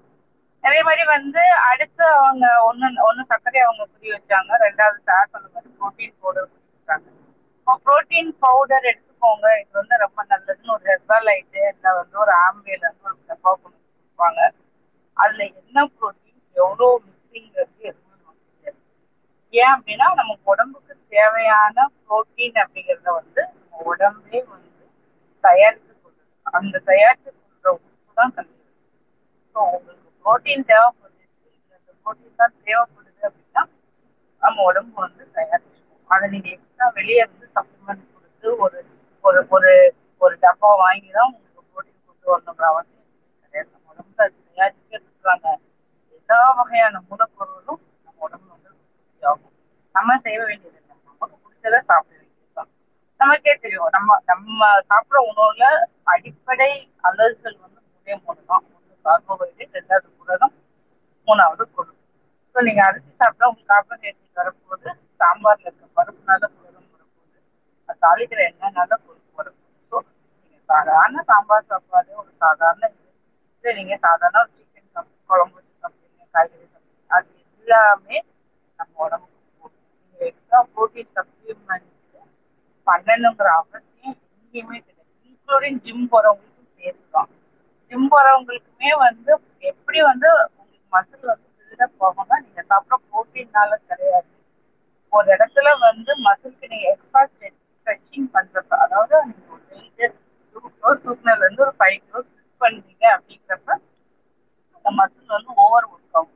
அப்படி ஓவர் ஒர்க் ஆகுறப்ப அந்த நீளமான இருக்கிற தசனார் வந்து ரெண்டா இல்லை மூணா கிளி அந்த மாதிரி கிளியிற சமயத்துல அது திரும்பவும் வளரும். வளர்றப்ப நமக்கு என்ன தெரியும் அடிபட்டு தழும்பா மாறுறப்போ அந்த தழும்பு எவ்வளவு சைஸ்ல இருக்கும். இந்த மாதிரி அடிபட்டு அடிபட்டு தழும்பாகி அந்த இது வளர்ந்து வளர்ந்து ஸ்ட்ராங் ஆகிதான் மசில் வந்து ஸ்ட்ராங் ஆகும். நீங்க சாப்பிட்ற ப்ரோட்டீன் கூட நேரடியா மசில்ல போய் உட்காந்து உங்க மசில் வந்து ஸ்ட்ராங்கா இருக்காங்க எந்த ஒரு எவிடன்ஸுமே கிடையாது. ஸோ உங்களுக்கு அந்த எனர்ஜி வந்து கிடைக்கும் அப்படிங்கிறதுக்காக மட்டும்தான் எனர்ஜி வந்து நீங்க ப்ரோட்டீன் சாப்பிட்டு தான் அதிகமாகுங்கிற அவசியம் கிடையாது. நீங்க என்ன சாப்பிட்டாலும் அது எதை வேணாலும் வந்து கல்லீரல் மாட்டேன். எக்ஸ்ட்ரா சாப்பிட நான் வந்து பொதுவே சாப்பிட மாட்டேன். நான் ரொம்ப நான் ஆயிலே சாப்பிட மாட்டேன். நான் ஃப்ரை ஐட்டமே சாப்பிட மாட்டேன். அதை பிடிக்கவே பிடிக்காது சொல்லி நீங்க நிறைய ரைஸ் சாப்பிட்டீங்க அப்படின்னா கல்லீரல்ல போன உடனே அந்த எக்ஸ்ட்ரா இருக்க ரைஸ்ல வந்த கலோரிஸை கல்லீரல் ஃபேட்டா மாற்றி தான் உடம்புல ஸோ நீங்க வந்து நான் ஃபேட்டே சாப்பிட மாட்டேன். எனக்கு எப்படி ஃபேட்டி லீவர்னு கேட்டீங்கன்னா இதுதான். அதே மாதிரி தான் அந்த ஃபேட்டை திரும்ப வந்து புரோட்டீனா கல்லீரல் தேவையான நேரத்துல கன்வெர்ட் மூணுமே இன்டர் கன்வெர்டபிள் பை கல்லீரல். நீங்க என்ன வேணா சாப்பிடுங்க. உடம்புக்கு அது என்ன தெரியும் அதுவாக தான் நான் மாற்றுவேன் ஸோ நீங்க எக்ஸ்ட்ரா நான் ப்ரோட்டீன் சாப்பிட்றேன் எக்ஸ்ட்ரா நான் ஃபேட் சாப்பிட்றேன் எக்ஸ்ட்ரா நான் பன்னீர் சாப்பிட்றேன். எல்லாமே வந்து ஒரு வியாபாரத்துக்கு வியாபாரத்துக்கான மட்டும்தான். ஸோ எதெல்லாம் வந்து புதுசாக லேபிள் பண்ணா ஒருத்தனை ஏமாத்தணும்னா அவனோட ஆசையை வந்து நம்ம நீங்க எக்ஸ்ட்ரா போட்டி பசங்க நல்லா ஜிம் பாடி மாதிரி இருக்குன்னு அவங்க ஆசை காட்டுறீங்க அந்த ப்ரோட்டீன் போடுறது தான் அது நீங்க கரெக்டான சாப்பாடு சாப்பிட்டு கரெக்டா வாக்கிங் போய் கரெக்டா எக்ஸசைஸ் பண்ணீங்க அப்படின்னா உங்க பாடி ஆட்டோமேட்டிக்கா கரெக்டாக போகணும் அதுல எந்த ஒரு பெரிய லாஜிக்குமே கிடையாது. எக்ஸ்ட்ரா சப்ளிமெண்ட் அதுவும் இந்த ஃபுட் சப்ளிமெண்ட் சப்ளிமெண்ட் விட்டமின் எடுத்துக்கிறேன் கால்சியம் எடுத்துக்கிறேன் மினரல் எடுத்துக்கிறேன் ப்ரோட்டீன் எடுத்துக்கிறேன் எல்லாமே வேஸ்ட் தான். அது எதுலையும் எந்த யூஸும் கிடையாது. அது ஒரு டெம்ப்ளேட் போடுவாங்க. இதனால் எந்த பயனும் இல்லை. எல்லா சப்ளிமெண்ட்டுக்கும் போட்டுக்கலாம். உண்மையில சொல்ல போனா ஒரு நார்மல் எந்த சப்ளிமெண்ட்டுமே அவசியமே கிடையாது. அஸ்லாங்க அவங்களோட உறுப்புகள் எல்லாமே நார்மலாக ஃபங்க்ஷன் ஆகும் ஸோ நாங்கள் இதெல்லாம் ரொம்ப நாங்கள் டெய்லி சாப்பிட்டு பார்த்தோம் ஒரு கட்டத்தில் ஒவ்வொரு ஒவ்வொரு டோசேஜ் ஆகி அதோட சைடு எஃபெக்ட் வந்து அதை டிஃப்ரெண்ட் மாதிரி அதை கண்டுபிடிக்கிறதுக்கே ரொம்ப லேட் ஆகும். எதனால வந்துச்சு ஸோ நீங்கள் கால்சியம் ரெகுலராக எடுத்துகிட்டே இருக்கிற ஆளாக நீங்க தண்ணி குடிக்க கம்மியா இருந்தீங்கன்னா கண்டிப்பா உங்களுக்கு அப்புறம் ஸ்டோன் வந்துச்சு ஸ்டோன் வந்துச்சு அந்த ஸ்டோனுக்கு நீங்கள் அலைவீங்க. அப்புறம் பாத்தீங்கன்னா உங்களை அறியாமையே உங்களோட சப்ளிமெண்ட்ல வந்து கால்சியமோ இல்லை வேற ஏதோ அமினோ ஆசிடோ வேற கூட இந்த மாதிரி நிறைய விஷயங்கள் இருக்கு. அது திரும்பவும் சொல்றது ஒண்ணுதான். சப்ளிமெண்ட்டுக்கு இதுக்கெல்லாம் செலவு பண்ணி தேவையில்லாம காசை கட்டியாக்காதீங்க அப்படின்னு சொல்லி கண்டிப்பாக முடிக்கிறேன். தேங்க்யூ ஸ்ரீதரன் நெக்ஸ்ட் ஸ்பீக்கர் சொல்லுங்க ஸ்ரீதரன்.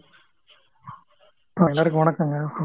ரொம்ப நாள் சேர்ந்து இந்த இந்த மாதிரி ஸ்பேஸ்க்கு நான் மெடிசன் சம்மந்தமாக வந்ததில்லை. பட் இருந்தாலும் எனக்கு தெரிஞ்ச சில சொல்கிறேன் இந்த இது வந்து நான் கொஞ்சம் நிறைய இன்டர்நெட்லலாம் பார்த்துக்கிட்டு இருப்பேன். புக்ஸ் படிச்சுட்டு இருப்பேன். அதில் வந்து கோச்சரன் சொல்லிட்டு ஒரு ஆர்கனைசேஷன் பார்த்தேன். அவங்க வந்து செவன்ட்டீஸில் ஆரம்பிச்சிருக்காங்க யூஎஸில் அது வந்து ஃபுல்லாக வந்து எவிடன்ஸ் பேஸ்டு இது. ஒன்லி எவிடன்ஸ் பேஸ்டு இது. ஏன் மக்கள் கொஷின் வந்து நான் இனிஷியலாக பார்த்தேன். ஏன் மக்கள் வந்து ஆல்டர்னேட் மெடிசன்ஸ் போகிறாங்க இங்கேயுமே யூஎஸில் வந்து நிறைய பேர் வந்து ஃபிஃப்டி கிட்டத்தட்ட thirty to forty percent they are moving towards alternate medicines so என்ன ரீசன் அப்படின்னா ஜென்ரலாக தே லாஸ்ட் தே ஆலோபதிக்கு மேலே தே லாஸ்ட் கான்ஃபிடென்ஸ் அப்படி தான் போட்டிருந்தாங்க. ஸோ ஜென்ரலாக எதுக்கு ஏன் தென் ஏன் வந்து அவங்க தி லாஸ்ட் கான்ஃபிடென்ஸ் அப்படின்னு பார்த்தீங்கன்னா medicine is a big industry right so அவங்க என்ன பண்ணுறாங்கன்னா ஒரு இதில் ஒரு புக் இருக்குது கால்டு ஓவர் டயக்னோஸ்ட் அதை நான் வாங்கி கொஞ்சம் கொஞ்சம் தான் படித்தேன். ஒரு ஒரு மேபி ஃபிஃப்டீன் டுவெண்ட்டி பேஜஸ் தான் படித்தேன். அதிலே வந்து ஃபஸ்ட்டு ஒரு என்ன பண்ணியிருக்காங்க இந்த கொலஸ்ட்ரால் நம்பர்ஸ் இருக்கு இல்லையா? ஒருத்தருக்கு ஆவரேஜாக டூ ஹண்ட்ரடுக்கு மேலே இருக்கக்கூடாது டூ ஃபிஃப்டிக்கு மேலே இருக்கக்கூடாது. இதை வந்து just they reduce to less than two something like two hundred கீழே கொண்டாட்டாங்க முந்நூறு இருந்தது செவன்ட்டி செவன்ட்டி ஃபைவ் இல்லை. இப்போ வந்து they brought it down to two two ஃபிஃப்டியோ something less than that இந்த ஐம்பது நம்பர் கீழே கொண்டாந்தும் போது they have sold the literally the the sentence they written in the book was forty two million people are taking unnecessary statins இந்த ஊரில். So something like that அந்த மாதிரி வரும்போது இப்போ இப்போ எப்படி ஆல்டர்னேட் மெடிசன் போகிறதுக்கு ஜென்ரலாக people then they will lose confidence in the இது இல்லையா? That is the reason why this is எனக்கு தெரிஞ்ச ஒரு ரீசன் இந்த மாதிரி people are looking for alternatives that அப்படி இப்போ வணிகமே நடந்துகிட்டு இருக்கும் இடத்துல ஸோ எப்படி கான்ஃபிடென்ஸ் வரும் அவங்களுக்கு மக்களுக்கு? இது ஒரு பக்கம். இன்னொரு பக்கம் வந்து கம்ப்ளீட்டாக அறியாமை. இந்த foolishness and then they listen to everything believe everything I'll tell you one simple example ஒரு புக்கு நான் வந்து என்னுடைய பர்சனல் மேட்டரில் ஒரு அல்காலிக் சம்மந்தமாக நான் வந்து ஒரு புக்கு தேடிட்டு இருந்தேன்.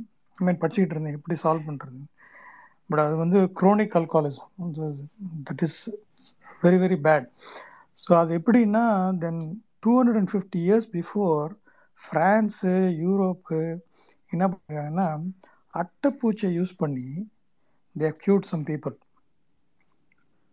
இப்போ ஒருத்தர் சொன்னார்ல அந்த பிளட்டு வந்து பியூரிஃபை ஆகுதுன்னு. ஓகே இது வந்து ஃப்ரான்ஸில் அதுக்கப்புறம் டாக்டர்ஸ்லாம் அந்த காலத்தில் அங்கே யூரோப்பில் ஃப்ரான்ஸ் எஸ்பெஷலி ஃப்ரான்ஸ் அண்டு அந்த ஏரியாவில் doctors fought and then side decide it is unethical and and some people have died so the moment some people have died then the community the medicinal community will change everything then இப்போ வந்து நீங்கள் யோசிச்சு பாருங்கள் இப்போது அது நடந்திருக்கு சில பேருக்கு ஸோ ஹவு திட் தி டிட் இப்படி ஒரு புக்லேயே போட்டிருந்தோம் ஃபுல்லாக உட்காந்து படிச்சுட்டு இருந்தேன் நான். ஸோ இது வந்து நம்ம இது எப்படி நான் நம்புறது இப்போது ஸோ நான் வந்து ஒரு ஒரு ஒரு பாயிண்ட்டுக்கு என்னை கொண்டு போய் தள்ளுது லைஃப்பில் that how to cure my my own siblings from this dreadful disease alcoholism is a dreadful disease how to do that நான் தேடிட்டு இருக்கும்போது இது இந்த இந்த நிலையில் நான் என்ன நினைக்கிறது சொல்லுங்க இதை நான் ஓ அதை ட்ரை பண்ணலாமான்னு போனால் நோ பிகாஸ் எனக்கு அது பிடிக்கல. பட்டு இந்த பக்கம் வந்தால் மெடிசன் பக்கம் வந்தால் it's huge cost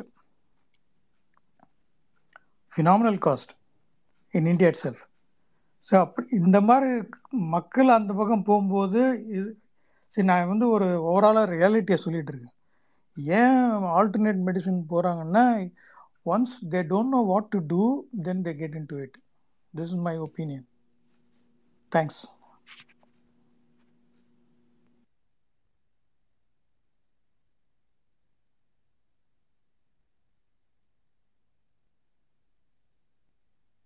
oh ஏதோ தப்பாக சொல்லிட்டேனா? ஹலோ இல்ல இல்ல இல்ல சார் சொல்லுங்க சொல்லுங்க. சரி எனக்கு ஒரு கால் ஒன்று வந்தது நான் செக் பண்ணிட்டு வரேன். இல்ல இல்ல இந்த- பாயிண்ட் இந்த பாயிண்ட் முன்னாடியே வச்சாங்க. என்னன்னா இந்த அமௌண்ட் அவங்க செலவு பண்றாங்க இல்லையா? Amount of money they're spending on evidence based compare பண்ணும்போது ரொம்ப அதிகமா இருக்கு. அப்படின்றதுனால மெடிசன் போறது நிஜமாவே ஒரு கன்சர்ன் இருக்கு. ஏன்னா எல்லாராலையும் அதை அஃபோர்ட் பண்ண முடியல அப்படின்ட்டு போறாங்க. கரெக்ட் தான். பட் uh, இதுல இந்த ஆல்டர்னேட்டிவ் மெடிசன்ல சரியாகுதா? அதனால அவங்க கியூர் ஆயிக்கிறாங்களா அப்படின்னா இவ்வளவு காசு செலவு பண்ணி நான் நான் சரியாறேன் ஆகலன்றதுல அந்த பிளாசிபோ எஃபெக்ட்ல நான் கொஞ்சம் நல்லா இருக்கேனா அப்படின்னு பார்த்துட்டு அதுக்கப்புறம் அவர் ஆஃப்டர் எஃபெக்ட்ஸ் எல்லாம் யோசிக்கிறதே இல்லை. இப்போ முன்னாடி வந்து சொல்லிட்டு போனார் இல்லையா பிளாக் ஸ்டூடெண்ட் சொன்னார்ல இதுல எவ்வளவு சைடு எஃபெக்ட்ஸ் இருக்குன்றத வந்து லிவர் டாக்டர் வந்து ஒரு ஒரு மெடிசனுக்கான சைடு எஃபெக்ட் என்ன? அது உங்களோட லிவரை எப்படி பாதிக்குது? இந்த ஆயுர்வேதா சித்தா ஹோமியோபதி நான் எல்லாத்துலயுமே அந்த மெடிசனோட ஆஃப்டர் எஃபெக்ட் என்ன அது எப்படி அந்த சைடு எஃபெக்ட் வந்து உங்களோட லிவரை பாதிச்சு எப்படி உங்களை வந்து அது நிலகொலைய வைக்கும் அப்படின்றத ரொம்ப தெளிவா அவர் ஒரு ஒரு இது விஷயத்துலயும் சொல்லுவார். காஸ்ட் பாக்குறோம் அப்படின்னா எஸ் சில டைம் அது காஸ்ட்லியா தான் இருக்கு செய்யுது. வேற வழி இல்லை. அது அதுக்காக வந்து நம்ம ஆல்டர்னேட்டிவ் மெடிசன் போயிட்டு அதுல என்ன இருக்குன்னே தெரியாம அதோட சைடு எஃபெக்ட வாங்கிட்டு நம்ம வாழ்றதுக்கு இது எவ்வளவோ பெட்டர் தான் நான் சொல்லுவேன். சார் ஆக்சுவலாக சைடு எஃபெக்ட்ஸ்னு சொல்லும்போது நீங்கள் ஏடிஆர்னு ஒன்று இருக்குது கேள்விப்பட்டிருக்கு கேள்விப்பட்டிருப்பீங்க. ட்ரக் ரிலேட்டட் ஆக்சுவலாக ஈவன் வித் அலோபதிக் ஆல்சோ எப்படி குணமாகுதுன்னா மனுஷனோட பிலீஃப் சிஸ்டத்தினால தான் குலா குணமாகுது. மாத்திரை இப்போ டயபெட்டிக் போட்டாலுமே குணமாகறதுக்கு ஐ மீன் கண்டெயின் பண்ணுறதுக்கு சுகர் லெவலையோ எதுக்கோ கொலஸ்ட்ராலோ எல்லாத்தையும் கண்டெயின் பண்ணுறதுக்குமே ப்ளஸ் வந்து பிலீஃப் சிஸ்டம் தான். நீங்கள் எந்த மெடிசனுக்கு எந்த லைனு எந்த ஊரில் உலகத்தில் எங்கே போய் எடுத்தாலுமே மக்களோட பிலீஃப் சிஸ்டத்தினால தான் ஒர்க் அவுட் ஆகுது. நீங்களே அது வந்து சயின்டிஃபிக்காக ப்ரூவ் பண்ணது பிளஸிபோ எஃபெக்ட் அதில் பார்த்தாலே தெரிஞ்சிடும் பிளஸிபோ எஃபெக்ட் வந்து is very very powerful much much better than medicine much much better than so many things but அதெல்லாம் க்யூரே ஆகாது. ஃபிஃப்டி பர்சன்ட் இருக்கும் ஃபிஃப்டி பர்சன்ட் இருக்கும்.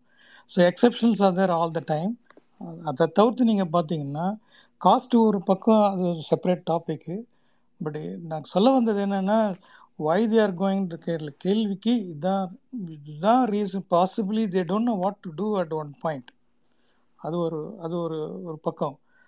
Then exceptions are always there and then we tend to go towards exception they it's getting attracted also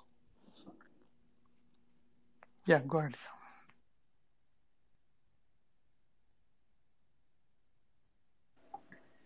அவங்க chronic alcoholism liver transplant அதோட cost ஹையா இருக்கு இந்தியால அப்படின்னு சொல்றத வந்து நான் அதுக்கான ஒரு பதில் மட்டும் சொல்ல நினைக்கிறேன் தமிழ்நாட்டில் பொறுத்தளவுல உங்களுக்கு அனைத்து சிகிச்சைகளும் இலவசமாக வழங்கப்படுகின்றன இன்க்ளூடிங் லிவர் டிரான்ஸ்பிளான்ட் நம்மளோட மரு நம்மளோட தமிழக முதலமைச்சர் மருத்துவ காப்பீட்டு திட்டத்தின் கீழ் கல்லீரல் மாற்று சிகிச்சை இலவசமாக செய்யப்படுகிறது அப்படிங்கிற கருத்தை நான் இங்க பதிவைக்கிறேன் லிவருக்கான எல்லா சிகிச்சைகளுமே இலவசமா எல்லா மருத்துவமனையிலையும் கிடைக்குது. நீங்க இங்க ஸ்பேஸ்ல கேட்டுக்கிட்டவங்க லிவருக்கு வந்து ஜாஸ்தியா காஸ்ட் ஆகுது அப்படின்னு நீங்க நினைச்சு போட்டதில்லை. இதே இவ்வளவு ஸ்ட்ராங்கா நான் சொல்றேன்னா நான் ஒரு லிவர் ஸ்பெஷலிஸ்ட் சி லிவர் ஸ்பெஷலிஸ்ட்ங்கிறதுக்காண்டி நான் டிபார்ட்மெண்ட் சப்போர்ட் பண்ண விரும்பல பட் நம்ம தமிழ்நாட்டுல இதுக்கான எல்லா சிகிச்சைகளும் இலவசமா கிடைக்குது. அவங்க கடைசி அவங்க வந்து சொன்ன சொன்ன ஒரு பாயிண்ட் மட்டும் நான் திரும்ப சொல்றேன். எல்லா சிஸ்டமும் பிலீஃப் எஃபெக்ட்ல தான் நடக்குது. அது வந்து கண்டிப்பா ஆல்டர்னேட்டிவ் மெடிசன்ல அதுதான் அடிப்படை. நாங்க இதை கொடுக்குறோம். குணமாகவும் நினைச்சா உங்களுக்கு குணமாகும் குணமாகும் நினைச்சா உங்களுக்கு குணமாகாது. அதுக்காண்டி வந்து டயபெட்டிக் மெடிசன் கொடுத்துட்டு குணமாகவும் நினைச்சுக்கோங்க அப்படின்லாம் நாங்க சொல்லல. அதுக்காக கண்டிப்பா முன்னூறுல இருந்து நூறா இறங்குறத உங்களுக்கு கண் முன்னாடி மெஷர்மெண்ட் பண்ணி காட்டுவோம். அந்த மெஷர்மெண்ட் வந்து மாற்று மருத்துவத்துல இல்லை அப்படிங்கிறத நான் என்னுடைய வாதமா வச்சுக்கிறேன். தேங்க்யூ மேம்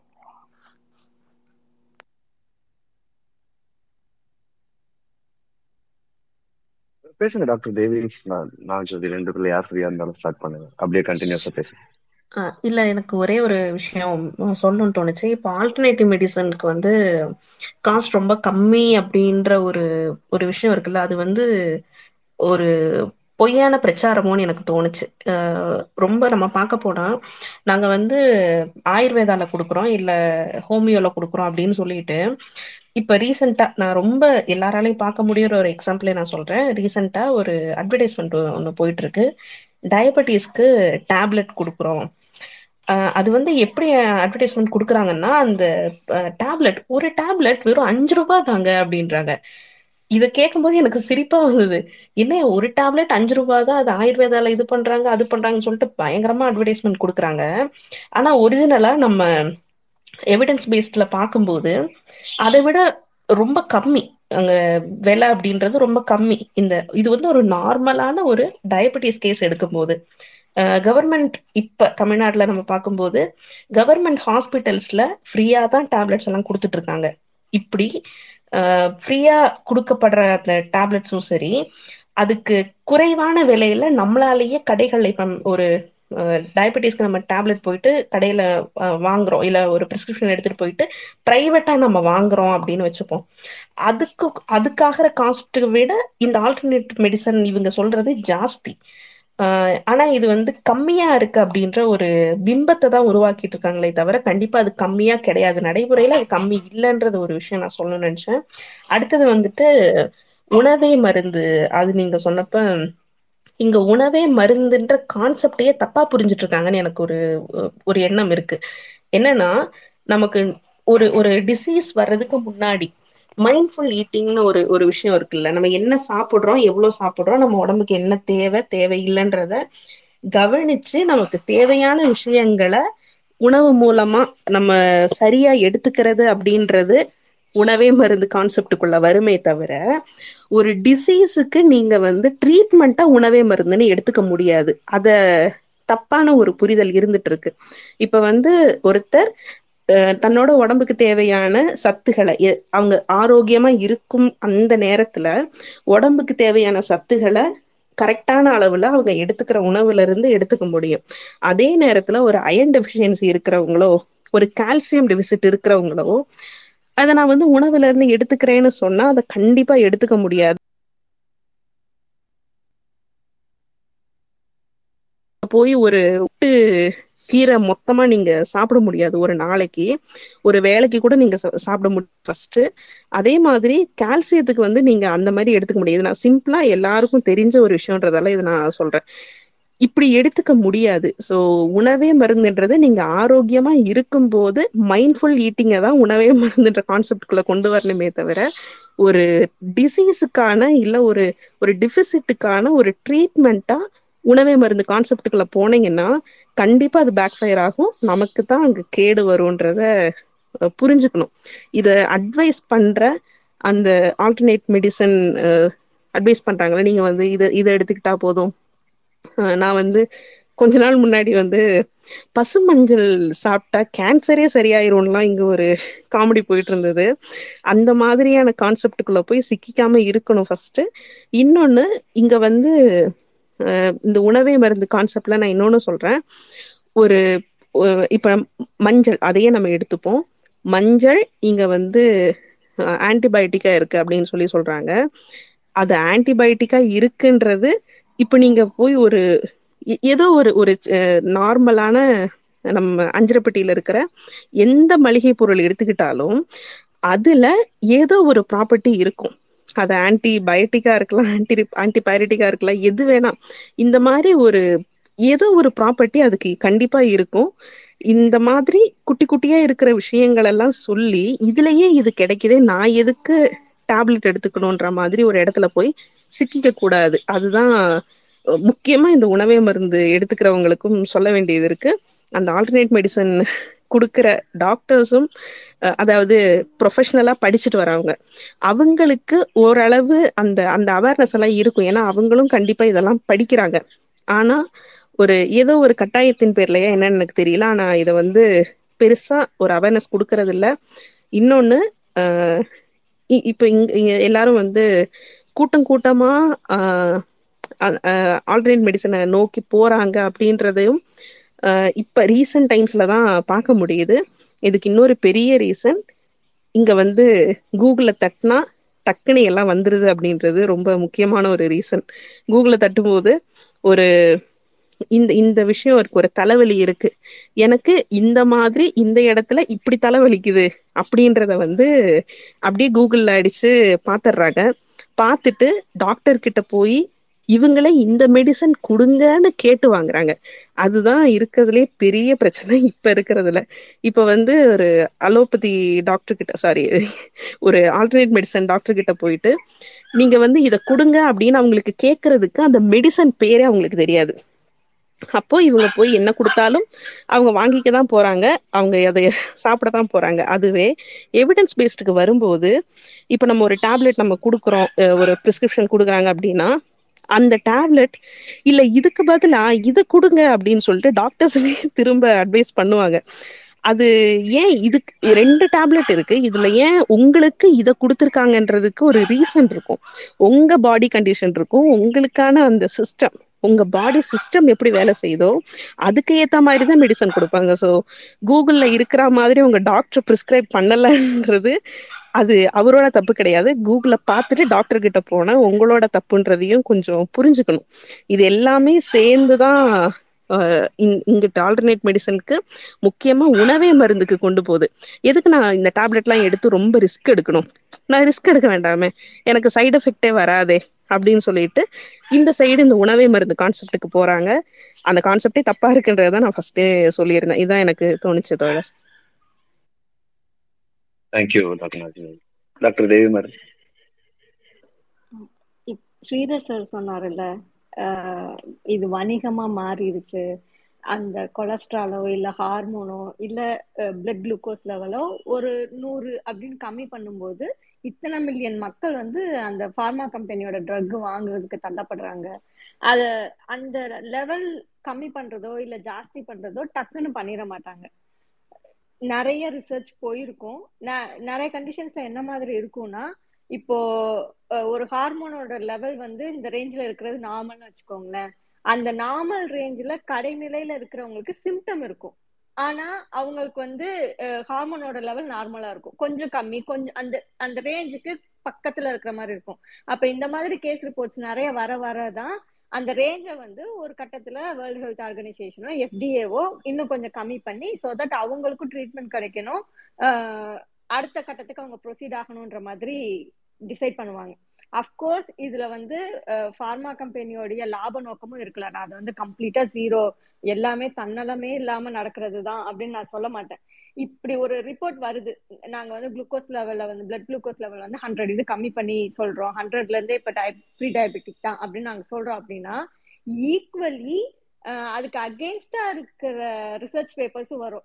அப்படிலாம் இல்ல. இந்த இந்த பேஷண்டால மேனேஜ் பண்ண முடியும். இவங்களுக்கு வந்து இன்சுலின் தேவையில்லை. டேப்லெட்ஸ் கொடுத்தா போதும். இல்ல லைஃப் ஸ்டைல் மாத்தினாலே போதும் அப்படின்றது வரும். ஆல்டர்னேட்டிவ் மெடிசனோட சாரி எவிடன்ஸ் பேஸ்ட் மெடிசனோட பெரிய அட்வான்டேஜ் இதுதான். ஒருத்தர் ரிப்போர்ட் பண்ணா அதுக்கு அகைன்ஸ்டான டேட்டாவும் வரும் அதுக்கு ஃபேவரான டேட்டாவும் வரும். நம்ம வந்து ஃபைனலா ஒன்று கன்க்ளூட் பண்ண முடியும். இந்த இதெல்லாம் காரணமா காட்டி எந்த எவிடன்ஸுமே இல்லாத ஒரு ஆல்டர்னேட்டிவ் மெடிசனை நான் ஃபாலோ பண்ணுவேன் அப்படின்றது வந்து ஒரு ஒரு ஸ்மார்ட்னஸ் கிடையாது அப்படின்னு நான் நினைக்கிறேன். ரெண்டாவது என்னன்னா இந்த உணவே மருந்துக்குள்ள நான் ஒரு என்னோட பாயிண்ட்ஸ் மட்டும் ஆட் பண்ணிக்கிறேன். இதுலயும் அகைன் ஃபிகர் மாங்கர் பண்ணுவாங்க. ஒரு டைம் வந்து ஹீலர் பாஸ்கரோடைய ஒரு வீடியோ அவர் பேசுறாரு. டயபெட்டிஸ்ன்றது ஒரு நோயே இல்லைங்க. உங்களை ஏமாத்துறாங்க. நீங்க உங்க லைஃப் என்ஜாய் பண்ண விடாம பண்றாங்க. நீங்க குலாப் ஜாமுன் சாப்பிடுங்க கேசரி சாப்பிடுங்க அப்படின்னு like it was a twenty minutes video அந்த வீடியோல வந்து ஒரு ஃபிஃப்டீன் எயிட்டீன் மினிட்ஸ்க்கு வந்து ஹி ப்ரொமோட் அந்த பேஷண்ட் வந்து என்ன சுகர் கண்டென்ட்னாலும் சாப்பிடலாம் அப்படின்ற மாதிரி. லாஸ்ட் டூ மினிட்ஸ்ல அவர் என்ன சொன்னார்னா ஒரே ஒரு விஷயம் தாங்க முக்கியம். உங்க பிளட் சுகர் லெவல் மட்டும் செக் பண்ணிக்கோங்க அப்படின்றாரு. சி அதுதானே பிரைமரி பாயிண்டா இருக்க முடியும். உன் சுகர் லெவல் அதிகமா இருந்தா உன் குளுக்கோஸ் லெவல் அதிகமா இருந்தா நீ எடுக்க கூடாதுன்றது. அத இந்த இந்த பலகாரம் சுத்தமான நெய்னா செய்யப்பட்டது அல்ல அப்படின்ற மாதிரி முடிச்சிட்டாரு. சோ அத பாக்குற டயபெட்டிக் பேஷண்ட் என்ன நினைப்பாங்க? நம்ம டாக்டர் தான் போய் அது இதுன்னு கண்டிஷன் போடுறாரு. இவர் பாரு எவ்வளவு அழகா சொல்றாரு. இப்படி ஒரு மாதிரி அவங்களுக்கு ஒரு கம்ஃபர்ட் கொடுத்து கொடுத்து இது பண்றது. ரெண்டாவது என்னன்னா உணவே மருந்துன்னு சொல்லும் போது நாகஜோதி மேம் சொன்ன மாதிரி என்ன ஆகும்னா வீட்டுல உள்ள அத்தனை மளிகை ஜாமானுமே மருந்து தான் அதை யூஸ் பண்ற அம்மா வந்து அம்மாவுக்கு யூஸ்வலாவே நம்ம ஹெல்த் மேல பயங்கர கன்சர்ன் இருக்கும். அப்போ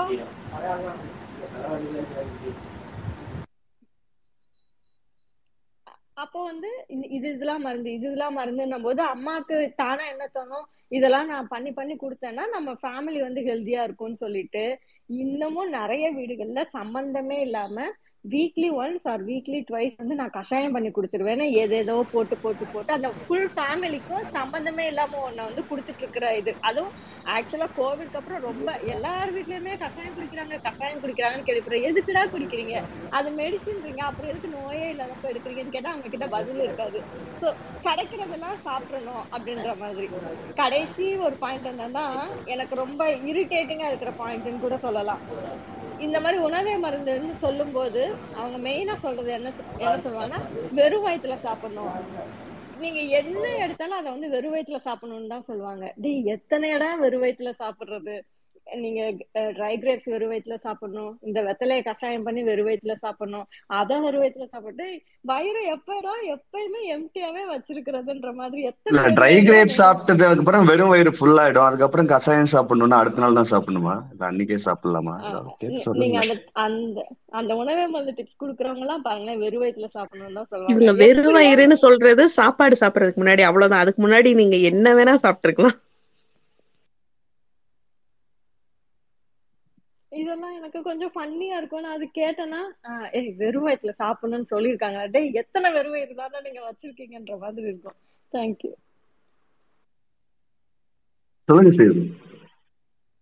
இல்லை ஒரு பாயிண்ட் இந்த புக்கில் படிச்சது தான் ஓவர் டயக்னோஸ்ல என்ன ஒன் ஃபார்ட்டிலேருந்து ஒன் டுவெண்ட்டி சிக்ஸ் கொண்டாந்தாங்க.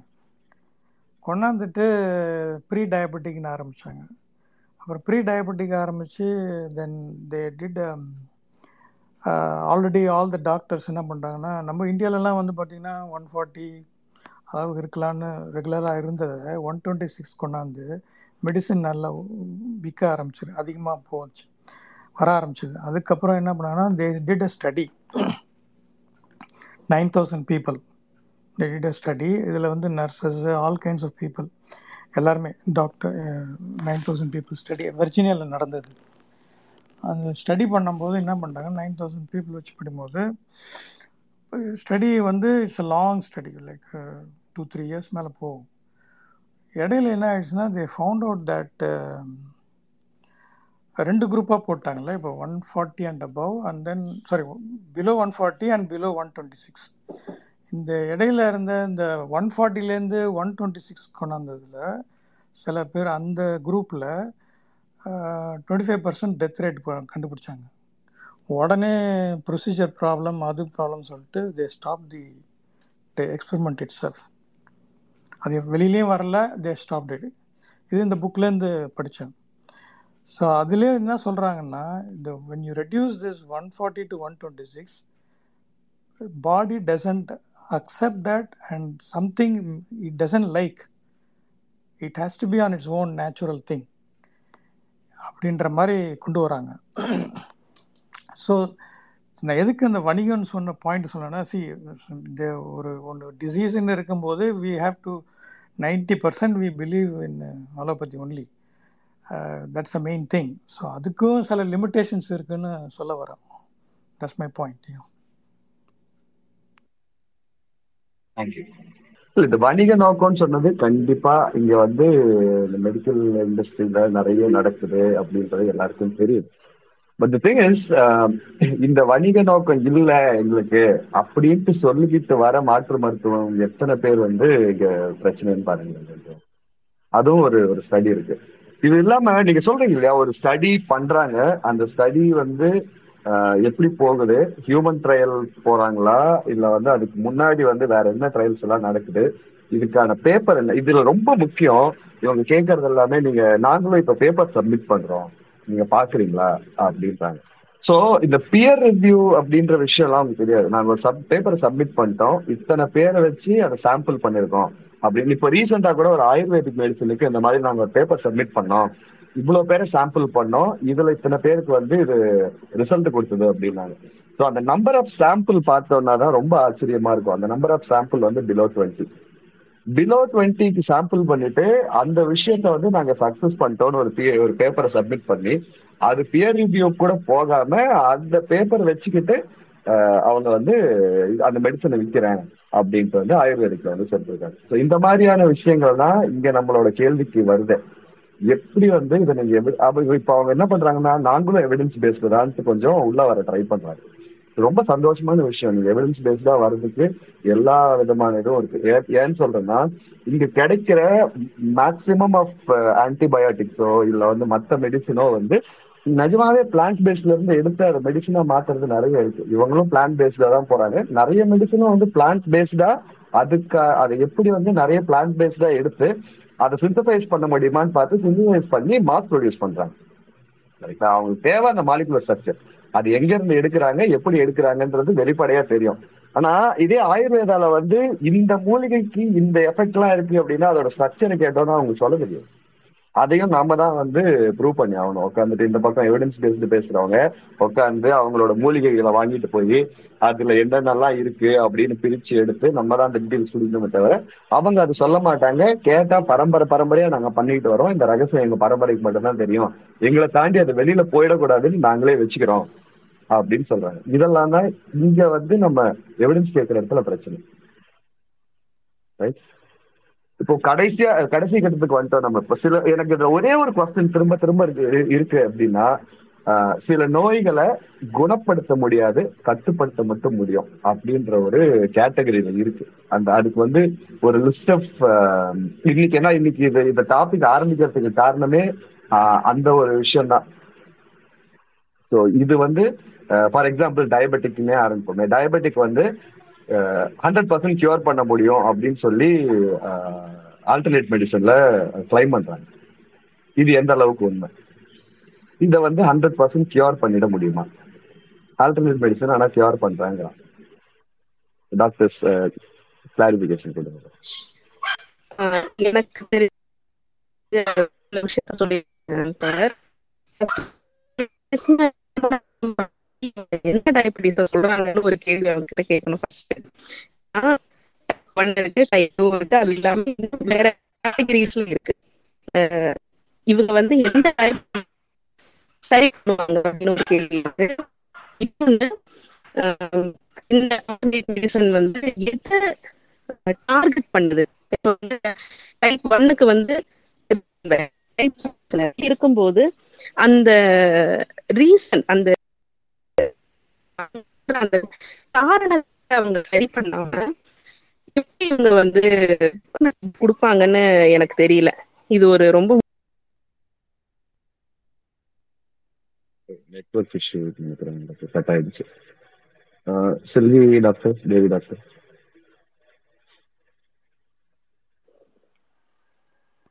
Okay அந்த கடைசியா கேட்டதை மட்டும் கொஞ்சம் தேவி பேசுறேன் அப்புறம் நான் வரேன் இல்ல இல்ல மேம் மேம் நீங்க பேசுங்க மேம் இல்ல, அவங்க அந்த கடைசியா வந்துட்டு கேட்டதை மட்டும் திரும்ப ஒரு தடவை நான் கேட்டதா? இல்ல டாக்டர் நான் கேட்டதா? வ- வந்துட்டு நான் டக்குன்னு கனெக்டிங்ல போயிடுச்சு. இல்ல இல்ல நீங்க வந்துட்டீங்க. நெட்ஒர்க் இஷ்யூன்னு நினைக்கிறேன். ஆமா ஆமா ஆமா. நெட்வொர்க் இங்க ரொம்ப டவுனா இருக்கு எனக்கு. ஜஸ்ட் இதை மட்டும் நான் சொல்லிடுறேன் தோழ ஃபர்ஸ்ட் ரீசனை வந்து இவங்க அட்ரஸே பண்ணாம காமனா ஒரு டேர்ம் சொல்றாங்க. நாங்க சரி பண்ணிடுவோம்னு அதை அது வந்து எவ்வளவு நம்பகத்தன்மையானதுன்றத அந்த- அந்த ட்ரீட்மெண்ட்டை அக்செப்ட் பண்றவங்க கிட்டேயே நான் விட்டுறேன். இன்னொன்று இன்னொன்னு வந்து லைஃப் ஸ்டைல் டிசீஸ்னு சொல்லிட்டு ஒரு ஒரு சில விஷயங்கள் இருக்கு. அதை இவங்க வந்து ட்ரீட் பண்ணி அதை கண்ட்ரோல்ல வைக்கலாம். அது அதுக்கப்புறமா வந்து ஷூட் அப் ஆகலாம். இந்த மாதிரி நிறைய வேரியேஷன்ஸ் இருக்கு. இதை வந்து எந்த விதமான பேத்தோபிசியாலஜி எதுவுமே நம்ம வந்து கன்சிடரே பண்ணாம இதுக்கு நான் ட்ரீட்மெண்ட் வச்சிருக்கேன். இதுக்கு வந்து ஹண்ட்ரட் பர்சன்ட் நான் வந்து கியூர் பண்ணிடுவேன் இதை அதுக்கப்புறம் உங்களுக்கு வரவே வராது அப்படின்ற அந்த அஷூரன்ஸ் எங்க இருந்து கொடுக்குறாங்கன்னு எனக்கு தெரியல. அந்த மாதிரி அஷூரன்ஸ் கொடுக்க முடியாது. இன்னொன்று இது டயபெட்டிஸ்க்கு மட்டும் கிடையாது கேன்சருக்கும் அவங்க சொல்றாங்க. கேன்சரும் நாங்க சரி பண்ணிடுவோம் அப்படின்ற ஒரு கிளைம் வச்சுட்டே தான் இருக்காங்க. அது வச்சு நிறைய பேர் ஸ்டேஜ் ஃபோர்ல போய் நின்றுருக்காங்க அப்படின்றதும் புரிஞ்சுக்கணும். ஸோ ஹண்ட்ரட் பர்சன்ட் நான் கியூர் பண்ணிடுவேன் எப்பவுமே எவிடன்ஸ் பேஸ்ட்ல ஹண்ட்ரட் பர்சன்ட் அப்படின்றத நம்ம சொல்லவே மாட்டோம். ஏன்னா அங்கே ஹண்ட்ரட் பர்சன்ட் அப்படின்றது நிறைய டிசீஸ்க்கு கிடையாதுன்றது எல்லாருக்கும் தெரியும். அந்த தெரிஞ்ச விஷயத்த ஒரு வெறுமனே ஒரு நம்பிக்கையின் பேர்ல மட்டும் சொல்லிட்டு இருக்கிறத ஏத்துக்க முடியாது. அட்லீஸ்ட் என்னால ஏத்துக்க முடியல அப்படின்னு சொல் சொல்லிக்கிறேன் ரேசத்தோட அவ்வளவுதான். Thank you for your kind information ஒரு ரிசர்ச்சர் இங்க இருக்காரு தமிழ்நாடு கோயம்புத்தூர்ல. அவர் கண்டுபிடிச்சிருக்காரு டோப்பமின் வந்து கேன்சரை கியூர் பண்ணிடும் எய்ட்ஸை கியூர் பண்ணும். அதுக்காக நீங்க எந்த மருந்து எடுத்துக்க வேணாம். சிரிச்சுக்கிட்டு சந்தோஷமா இருந்தா போதும். டோப்பமின் சுரக்கும்னு சொல்லியிருக்காரு. ஃபர்ஸ்ட் எய்ட்ஸும் இல்ல அது அவருக்கு வந்து அப்ப எய்ட்ஸ்னா என்னன்னு தெரியல கேன்சர்னா என்னன்னு தெரியலன்னு சொ- எனக்கு தோணுது தோழர். டோப்பமின் சுரந்தா சரியா போயிடும். டோப்பமின் சுரக்கிறதுக்கு நீங்க சிரிச்சு சந்தோஷமா இருக்கணும். அது மட்டும் தான் நீங்க பண்ணணும். அதை பண்ணா சரியா போயிடும் அப்படின்னு சொல்லியிருக்காரு. கோயம்புத்தூர்ல தான் இருக்காரு அந்த ரிசர்ச்சர் ஹெச்ஐ ஹெச்ஐவி வரும்போது அதை பார்த்து கை கொட்டி சிரிச்சோன்னா அது இன்சல்ட் ஆகி போயிடும் போல இருக்குது. அதான் கேன்சருக்கும் அதே இன்சல்ட் தான் தேவைப்படுது.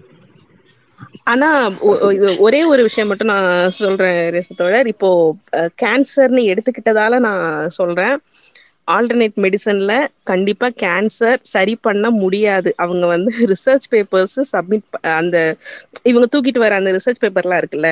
அந்த ரிசர்ச் பேப்பரை ஃபர்ஸ்ட் ஹெட்டிங்கை மட்டும் படிக்காம உள்ள இருக்கிற கண்டென்ட்டை படிங்க. கண்டென்ட் படிச்சுட்டு அதுல வந்து கன்க்ளூஷன் ஒன்று கொடுத்துருப்பாங்க பாத்தீங்களா? அந்த கன்க்ளூஷனை தயவு செஞ்சு படிங்க. அதுல இருக்கிற நீங்க ஃபுல்லாலாம் படிக்கணும்னு எந்த அவசியமும் இல்லை. ரெக்கமெண்டேஷன் கன்க்ளூஷன் இது ரெண்டையும் நீங்க தயவு செஞ்சு யார் அந்த ரிசர்ச் பேப்பரை கொண்டு வந்தாலும் படிச்சிருங்க. அதை படிச்சிட்டீங்கன்னா உங்களுக்கு தெரிஞ்சிடும் அந்த ஹெட்டிங்க்கும் அந்த கன்க்ளூஷனுக்கும் சம்மந்தமே இல்லை அப்படின்றது. ஏன்னா வெள்ளி அஹ், அருணாக்குடி போட்டா பாடி ஹீட் கண்ட்ரோல் ஆகும்னு சொல்றதா இருக்கட்டும். கேன்சருக்கு மருந்தா நம்ம வந்து மஞ்சளை யூஸ் பண்ணலாம் அப்படின்னு சொல்றதா இருக்கட்டும். இது எல்லாமே இந்த கேட்டகரிக்குள்ள தான் வருது. ஸோ யாரு ரிசர்ச் பேப்பர் எடுத்துட்டு வந்தாலும் ஈவன் எவிடன்ஸ் பேஸ்டுக்கே எடுத்துட்டு வந்தாலும் ரிசர்ச் பேப்பரை அணுகிற முறை அப்படின்றது கொஞ்சம் விசாலமான பார்வையோட அணுகுங்க. நீங்க வந்து ஒரு கன்க்ளூஷனை மனசுல வச்சுக்கிட்டு ஒரு ரிசர்ச் பேப்பரை தேடாதீங்க. நியூட்ரலா அதுக்குன்னு ஒரு ஒரு தே நம்ம தேடுற விதத்திலேயே அந்த ரிசர்ச் அந்த பேப்பர்ஸ் வந்து நமக்கு வேற வேற கிடைக்கும். ஸோ தேடுற அந்த டேர்ம்ஸா இருக்கட்டும் அப்புறம் நமக்கு கிடைக்கிற அந்த பேப்பர்ஸா இருக்கட்டும் அந்த பேப்பரை படிக்கிறதும் ரொம்ப முக்கியம். ஹெட்டிங்கை மட்டும் படிச்சுட்டு தயவு செஞ்சு அதை வந்து யாருக்கும் ஸ்ப்ரெட் பண்ணிடக்கூடாது அப்படின்ற ஒரு வேண்டுகோளையும் வச்சுக்கிறேன் தோழர். அவ்வளவுதான். தேங்க்யூ சரி நம்ம கடைசி கட்டத்துக்கு வந்துட்டோம். லெட்ஸ் கன்க்ளூட் திஸ் நான் இதுக்கப்புறம் இன்னொரு செஷனும் போடலாம். இன்னைக்கு எடுத்து வச்ச டாபிக் ஓரளவுக்கு நம்ம கவர் பண்ணிட்டோம். இன்னும் நிறைய இதுல டீபன் பண்ண வேண்டியிருக்கு. அதுக்கு இன்னும் சொல்ல போனா மேல லிவர் டாக்டர் போட்டுதான் இருக்கட்டும்.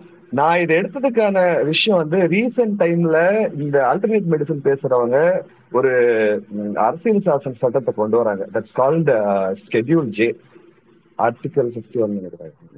என்ன ஆர்டிகல் ஷெடியூல் ஜே அப்படின்னு ஒண்ணு இருக்கு. அதுல வந்து ஐம்பத்தி ஒரு வியாதிகளை வந்து குணப்படுத்துறதுக்கு எந்த ட்ரக்கும் குணப்படுத்தாது அப்படின்ட்டு ஒரு இது கொடுத்துருக்காங்க. அப்படின்றத அவங்க பிரிச்சு அலோபதி வந்து இதை கியூர் பண்ணாது. நாங்க தான் இதை கியூர் பண்ண முடியும் அப்படின்னு சொல்லி ஆல்டர்னேட் மெடிசன்ல நிறைய யூடியூப் டாக்டர்ஸ் வந்து போட்டுட்டு இருக்காங்க. கோட்ஸ்ல யூடியூப் டாக்டர்ஸ் அவங்க வந்து எப்படி என்ன மாதிரி ப்ராக்டிஸ் பண்ணாலும் சரி அவங்க கொண்டு வர இந்த விஷயம் என்னன்னா இந்த மாதிரி கவர்மெண்ட்டே சொல்லியிருக்கு. இந்த ஐம்பத்தோரு வியாதிகள் அந்த லிஸ்ட் வந்து நான் கீழே பின் பண்ணியிருக்கேன். நான் நான் ஷேர் பண்றேன். இந்த ஐம்பத்தோரு வியாதிகளை எந்த ட்ரக்கும் குணப்படுத்தாது அப்படின்னு சொல்லி போட்டிருக்கு. சோ இதுதான் எனக்கு வந்து ரீசெண்ட் டைம்ல பார்த்துட்டு திரும்ப இது ஸ்ப்ரெட் ஆகுது. நிறைய ஆல்டர்னேட் மெடிசன்ல வந்து நிறைய விஷயங்கள் ஸ்ப்ரெட் ஆகுதுன்னா அவங்க இப்போ வந்து கொஞ்சம் எவிடன்ஸையும் தூக்கிட்டு வராங்க. இந்த மாதிரி பாருங்க கவர்மெண்ட்டே சொல்லியிருக்கு இது அலோபதி கியூர் பண்ணாது. அதனால அங்க போகாதீங்க. எங்க கிட்ட வாங்க கூப்பிடுறாங்க. ஸோ அதுல பார்த்தோம்னா அந்த லிஸ்ட் படிக்கிறேன். ஃபார் எக்ஸாம்பிள் இந்த மாதிரி வியாதிகள். எய்ட்ஸ் பால்னஸ் பிளைண்ட்னஸ் அதுக்கப்புறம் கேட்ராக்ட் கேன்சர் டெஃப்னஸ் டெஃப்னஸ் வந்து மருந்தால குணப்படுத்த முடியாது. கண்டிப்பா தெரியும். டயபெட்டிக் ஹெர்னியா ஸோ இந்த மாதிரியான விஷயங்கள் பேரலிசிஸ் இதெல்லாம் வந்து மெடிசனால குணப்படுத்த முடியாது நூறு சதவீதம் சொல்லுது இதுக்கு வந்து என்ன சொல்றாங்கன்னா இப்போ நம்ம யோசிச்சுப்போம் கேட்ராக்ட்ன்ற ஒரு விஷயம் இருக்கு. இல்ல வந்து டெஃப்னஸ் இதை வந்து நம்ம மெடிசன் கொடுத்து குணப்படுத்திட முடியுமா? காது கேட்கல அப்படின்னா. ஆனா இவங்க இந்த இதுல வந்து நம்ம இதா ஆப்வியஸ்லி இதுக்கு வந்து நம்ம சர்ஜரி பண்ணி தான் ஆகணும். டெஃப்னஸ்க்கோ இல்ல வந்து கேட்ராக்டுக்கோ எர்னியாவோ வந்து நம்ம சர்ஜரி பண்ணி தான் ஆகணும். இது பிளேட்டண்டா தெரியுது நம்ம. கண்ணு முன்னாடி தெரியுது. இந்த விஷயம் வந்து மருந்து மட்டும் கொடுக்க முடியாது. அந்த கொடுக்கப்படுற மருந்தும் சப்போர்ட்டிங் மெடிசனா தான் இங்க இருக்கும். அதாவது நீங்க கியூர் ஆகிறதுக்கு ஆஹ் உங்களுக்கு ஆபரேஷனுக்கு அப்புறம் நீங்க அதுக்கு ரெக்கவர் ஆகிறதுக்கான கொடுக்கப்படுற மருந்து மருந்து தவிர கியூர் ஆகிறதுக்கு கொடுக்கறது கிடையாதுன்றது நமக்கு எல்லாத்துக்கும் தெரியும். பட் ஆப்போசிட் சைட்ல அவங்க பேசுறது என்னன்னா இல்ல இவங்க இதை கியூர் பண்ணவே முடியாது. எங்க கிட்ட வாங்க நாங்க மருந்து கொடுத்து கியூர் பண்றோம். எங்க கிட்ட சர்வரோக நிவாரணி ஒண்ணு இருக்குன்னு கூப்பிடுறாங்க. சோ இதுதான் பேஸ் லைன் இந்த ஸ்பேஸ் ஸ்டார்ட் ஆகிறதுக்கு இதை வச்சு இது இதுல வந்து இவங்க இதெல்லாம் பேசிக்கிட்டு வராங்க. உணவே மருந்துன்னு பேசுறாங்க. இதெல்லாம் ஏன் இது- இதுக்கான இப்ப எய்ட்ஸுக்கு மருந்து இருக்குன்னு ஹீலர் பாஸ்கர் வந்து கிளைம் பண்றாரு. என்னடா மருந்து அப்படின்னா நீங்க சாப்பிடுங்க சந்தோஷமா இருங்க எய்ட்ஸ் எய்ட்ஸ் கியூர் ஆயிடும். அப்படின்றாரு. நீங்க வந்து சாப்பிட்டு சந்தோஷமா டோபமைனை மண்டையில சுரந்துங்க கேன்சர் கியூர் ஆயிடும் அப்படின்றாரு. சோ இந்த மாதிரியான முட்டாள்தனங்கள் தான் வந்து ஈஸியா சேலும் ஆகுது நிறைய பேர்கிட்ட. அந்த அதுக்கான மூல காரணம் தான் நம்ம ஃபர்ஸ்ட் கேள்வி கேட்டு ஏன் வந்து ஆல்டர்னேட் மெடிசனை நோக்கி போறாங்க அப்படின்றது. ரொம்ப சிம்பிளா இப்ப டாக்டர் சில்லி மேடம் பேசும்போது அவ்வளவு டெக்னிக்கல் பாயிண்ட்ஸ் எடுத்து வைக்கிறாங்க. நம்மளால வந்து அத நிறைய பேருக்கு அதாவது ஒரு பிரச்சனை இருக்கு. என்னன்னா டாக்டர்ஸ் முன்னாடியே பேசும்போது சொன்னோம் டாக்டர்ஸ் பேசுற அந்த டெக்னிக்கல் திங்க நம்மளால புரிஞ்சிக்க முடியாததும் நம்ம வந்து இது இது கொஞ்சம் ஏலினேட் பண்றதுக்கு ஒரு காரணமா இருக்கு அப்படின்றது. இது நடந்தது முன்னாடி. ஆனா இப்ப போனா டாக்டர்ஸ் உட்கார வச்சுக்கிட்டு சி இதெல்லாம் தான் பிரச்சனை. இதெல்லாம் இதெல்லாம் தான் இப்படி எல்லாம் தான் டயக்னோஸ் பண்ண போறோம். உங்களுக்கு ஒரு பிளான் கொடுத்து உங்களுக்கான மெடிசன் கொடுக்கும்போது இந்தந்த மெடிசன் இதெல்லாம் இருக்கு. இது இப்படி சாப்பிடணும்னு தெளிவா அவங்க பேசிட்டு இருக்காங்க இப்போ. ஆனா முன்னாடி வந்து இதே விஷயத்த முன்னாடியும் பேசிக்கிட்டு இருந்தாங்க. அந்த பிரச்சனை என்னன்னா அப்போ இப்ப எங்க அப்பா கூட நான் சின்ன வயசுல டாக்டர் கிட்ட போகும்போது அவர் சொல்லும் போது எனக்கு புரியாது எங்க அப்பாவுக்கும் புரியாது. டாக்டர் சொல்றாரு வாங்கி சாப்பிடுறாரு இன்னைக்கு நமக்கு புரியுது. அதனால வந்து இவங்க புரியுற விஷயத்த நம்ம கிட்ட சொல்றது புரியாதவங்களுக்கு நம்ம எடுத்து சொல்ற ஒரு பாலமா இருக்கும். அவ்வளவுதான். அதனாலதான் இந்த இந்த ஸ்பேஸ் நடத்தும் போது I was trying to get all the doctors possible ஏன்னா இதை டாக்டர்ஸ் சொல்லணும் இல்ல அந்த ஃபீல்டுல இருக்கிறவங்க சொல்லணும் இல்ல பிஹெச்டி பண்ணவங்க சொல்லணும். அப்பதான் அது போய் சேரும். என்னால வந்து இத மக்களுக்கு சேர்ற மாதிரி கொண்டு போய் பேச முடியும். அவ்வளவுதானே தெரியும். டெக்னிக்கல் டீட்டெயிலிங் எதுவுமே தெரியாது. இன்னும் சொல்ல போனா கீழே ஒருத்தங்க வந்து ஒரு கேள்வி கேட்டிருந்தாங்க. அவங்களுக்கு அது ரொம்ப நேரமா அது இது கோட் வேற பண்ணிருக்காங்க பிறந்த குழந்தை அஹ், முதல் ஒரு வயதாகும் வரை உரை மருந்து என்று கொடுக்க சொல்கிறார்கள். ஆஹ் பால் பெருங்காயம் ஆஹ் சித்திரதை பூண்டு திப்பிலி இன்னும் பல சேர்த்து கொடுப்பார்கள். இதை பத்தி பேசுவோம்னு ஃபர்ஸ்டே கேட்டாங்க. நம்ம நிறைய இதுல இருந்து. அதுக்குதான் வந்து சிறுவி டாக்டர் சொன்னாங்க ஒரு வயசு வரைக்கும் எந்த குழந்தைக்கும் பால் தாய்ப்பாலை தவிர வேற எதுவும் கொடுக்க வேணாம்னு தான் பீடியாட்ரிஷன் வந்து ரெக்கமெண்டே பண்றாங்க. ஏன்னா அதுலயே அவங்களுக்கு தேவையான எல்லா விஷயமும் கிடைக்கும். என் குழந்தைக்கும் அதான் பண்ணாங்க. என் தம்பி குழந்தைக்கும் அதான் பண்ணாங்க.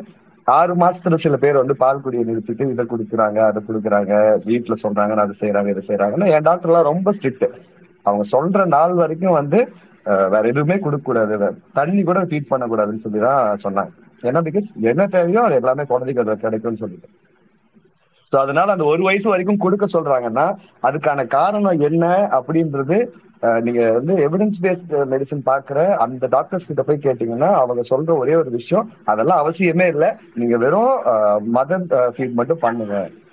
வேற எதுவுமே தேவையில்லைன்னு சொல்ல போறாங்க. இது ஏன் கொடுக்க சொல்றாங்க? அது காரணம் என்னன்னா கண்டிப்பா அவங்களுக்கு தெரிஞ்சிருக்கும் வாய்ப்பு கம்மி. அப்படி தெரிஞ்சிருந்தா அதை அத சொல்றதுக்கு உங்களுக்கு தெரியுமா சுபி டாக்டர்? நீங்க தெரிஞ்ச சொல்லுங்க இல்ல தேவி டாக்டர் தெரிஞ்சா சொல்லுங்க. அது வந்து எல்லாமே நம்ம சாப்பிட்ற உணவு பொருள் இவங்க வந்து பெருங்காயம் இதெல்லாம் கேஸ் குறையும் ஆக்சுவலி பிறந்த குழந்தைக்கான ஜீரண மண்டலம் வந்து முழுமையா வளர்ச்சி அடைஞ்சிருக்காது ஸோ அந்த முழுமையா வளர்ச்சி அடையாதப்ப இவங்க வந்து பால் தவிர வேற எக்ஸ்ட்ரா பால் இல்லை வேற ஏதோ கொடுக்குறப்ப அது ஒழுங்கா ஜீரணம் ஆகாது. ஜீரணம் ஆகலைன்னா பாப்பா வந்து அதோட அதுக்கு எல்லாமே வந்து அழுகை மூலமா தான் வெடி ஆஹ் அது பசிச்சாலும் சரி வயிறு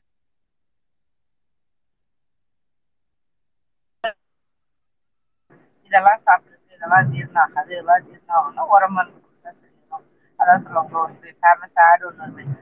உட்வர்ஸ் வாட்டர் கொடுக்க சொல்லுங்க நானும் அதான் கொடுத்தேன் அந்த ஆடே முதல்ல பேன் கிரேப் இல்ல உட்வர்ட்ஸ் கிரேப் வாட்டர் ஆமா அது ஒரு இது. அது ஆக்சுவலா நான் ஒரு தனியா வந்து ஒரு இது வச்சிருக்கேன். ஒரு ஸ்பேஸ் ஒண்ணு. அது அது அதுல பேசலாம் அது வேலை ஆக்சுவலா அதுவும் கிட்டத்தட்ட ஒரே வேலையை தான் செய்யுது அப்படிங்கிறது தான் என்னோட கான்செப்ட் அதனால நம்ம இது எல்லாத்தையுமே வந்து அதை நிப்பாட்டிடுறதுங்கிறது வந்து ரொம்ப நல்லது. தாய்ப்பால் மட்டும் கொடுத்தா அது எதுவுமே தேவையில்லை அப்படிங்கிற ஒரே சென்டென்ஸ் வந்து நம்ம அதை முடிச்சுக்கலாம் ரெண்டாவது நீங்க சொன்ன அந்த ரீசன் தான் வந்து இந்த ஆல்டர்னேட்டிவ் மெடிசினுக்கான வெற்றிக்கான ஒரு சூத்திரமே அதான் டாக்டர்ஸ் வந்து பேஷண்ட் ஒழுங்கா வந்து கன்வே பண்றது இல்ல அவங்க கன்வே பண்ற டெர்மினாலஜி வந்து நோயாளிகளுக்கு புரிவதில்லை ஏன்னா அவங்களோட மொழியில அவங்க நினைக்கிற மாதிரி அதாவது எல்லாமே சொல்லுவாங்க. இல்ல அவங்களுக்கு ப்ரெஷர் அதிகமா இருக்கு சுகர் அதிகமா இருக்கு அவங்க அன்கான்சியஸா இருக்காங்க. இந்த மாதிரி சிகிச்சை பத்து நிமிஷம் இருப்பாங்க வேற ஒண்ணும் இல்ல டாக்டர் அதான் ஒண்ணும் இல்லை. எல்லாமே சொல்லியாச்சு திருப்பி சொல்றதுக்கு என்ன இருக்கு. அதுக்கு அடுத்த கொண்டு கேக்குறீங்கல்ல? அதாவது வந்து நான் வந்து பிரீத்திக்கு நான் கேரண்டி அப்படின்னு சொல்ற மாதிரி உங்க உயிருக்கு நான் கேரண்டி எந்த ஒரு சொல்ல தயங்குவாங்க. ஆனா அதே இது வந்து நான் நூறு சதவீதம் நான் கட்டுறேன் நாங்க கேரண்டி உங்களுக்கு எல்லாமே சரியா பேர் வைக்கணும் அப்படின்னு. அது பணத்தை திரும்பி வாங்கி கொடுக்கறது அவங்க சவால் விடுவாங்க. அந்த ஒரு கேப் தான் வந்து மக்களை இந்த அளவுக்கு இது பண்ணிட்டு இருக்கு இப்போ நீங்க இந்த சாட் ஜிபிடியில டாக்டர்ஸ் வந்து அதிகமா என்ன பயன்படுத்திருக்காங்க என்ன வந்து இது வந்து இது பண்ணிருக்காங்க ரிசர்ச் பண்ண அந்த ஏஐல எப்படி வந்து நோயாளி கிட்ட கம்யூனிகேட் பண்றது? ஒரு விஷயத்த வந்து நோயாளி கிட்ட ஒரு சிவியர் ஆல்கஹாலால பாதிக்கப்பட்டிருக்கீங்க. உங்களுக்கு வந்து இந்த மாதிரி இவ்வளோ நாள் தான் வாழ்நாள் அப்படிங்கிற ஒரு விஷயத்த டேரக்டா நீங்க ஆறு மாசம் தான் இருக்கா அப்படின்னு முடியும் நிறைய பேர் ஆல்கஹால் சாப்பிட்றாங்க. அது மாதிரி ஒரு கதை எழுதுறது மானியத்தை பொன்மானி போட்டு பேசுறதெல்லாம் வந்து ஜாட்ஜ் நல்லா பண்ணிட்டு இருக்கு. இதை வந்து நிறைய ஹாஸ்பிட்டல் யூஸ் பண்றாங்க ஒரு ரீசன் ஏழு பேப்பர் வந்து கொஞ்ச காலத்துல இதுவும் வந்துடும் இல்லை கம்யூனிகேஷன் கேப் இந்த கம்மியாக வந்துடும் ஆனா அப்பயும் அவங்க வேற இப்ப இப்பதான் டாக்டர்ஸ் வந்து கொஞ்சம் ஒரு லட்சம் வேர்ல்டுக்குள்ள வர்றப்ப அவங்க இன்ஸ்டா யூடியூப்ல டாக்டர்ஸ்ல வந்து எட்டி பார்க்காத அடுத்த ஏரியாக்குள்ள போயிட்டாங்க. ஸோ இது என்ன அப்படின்னா ரெண்டு ரீசன் தான். உள்ளுக்குள்ள உலகத்துல என்ன நடக்குது அப்படின்னு முக்கால்வாசி டாக்டர்ஸ் தெரியாது. ரெண்டாவது டாக்டர்ஸ்னாலே நாங்க வாடனாலே அடிப்போங்கிற ஒரு மென்டாலிட்டி டாக்டர்ஸ்னாலே நாங்க அடிப்போம் அப்படிங்கிற ஒரு இணையத்துல இருக்கிற ஒரு சில மென்டாலிட்டி தான் நான் இப்ப சொன்னேன் முன்னாடி கொஞ்ச காலத்துக்கு முன்னாடி. ஸோ அப்படிங்கிற ஒரு இது எல்லாமே தான் வந்து மக்களை வந்து அடுத்த இதுக்கு வந்து கொண்டு போகுது அப்படின்னு தான் நினைக்கிறேன். அந்த இது வந்து கொஞ்சம் கொஞ்சமா கண்டிப்பா மக்கள் பெற்றுட்டு தான் வருவாங்க. அவன் மெதுவாக தான் வருவோம் அப்படிங்கிற ஒரு கான்செப்ட்ல பிள்ளை படிக்க வைங்க அப்படிங்கிற ரேஜுக்கு அவன் ரேசா சொன்னதான் ஃபர்ஸ்ட் முன்னாடி கிளாஸ் அப்பாவுக்கும் தெரியாது எனக்கும் தெரியாது. ஆனா இப்ப எனக்கு புரியுது. காரணம் என்னன்னா இவங்க நிறைய படிக்கிறாங்க. அதான் அவங்களோட சப்ஜெக்ட் அவங்களோட வேலையை தாண்டி அவங்களோட சப்ஜெக்டை தாண்டி நிறைய வந்து இணையம் மூலமா நம்ம நிறைய விஷயங்களை நம்ம தெரிஞ்சுக்க முடியும் ஸோ அதனால நம்மளோட படிப்பதற்கான எல்லை விரிவடைகிறப்ப எல்லா டெக்னாலஜி பத்தியுமே புரியுது. நிஜமாவே கொஞ்ச காலத்துக்கு முன்னாடி சாட் ஜிபிடின்னு ஒன்று வந்திருக்கு e ஏன்னு ஒன்று வந்திருக்குன்னு ஏதாச்சும் ஒரு டாக்டர்கிட்ட போய் நீங்க என்ன உங்களுக்கு இதை இதை பத்தி உங்க கருத்து என்ன? அப்படின்னு நீங்க அப்படியா? அப்படின்னா என்னது? அப்படின்னு கேட்பாங்க. பட் கண்டிப்பா ஏன்னா ஒவ்வொருத்தருக்கான எல்லை வந்து அவங்களோட பணிகளுக்குள்ள மட்டும்தான் இருந்துச்சு.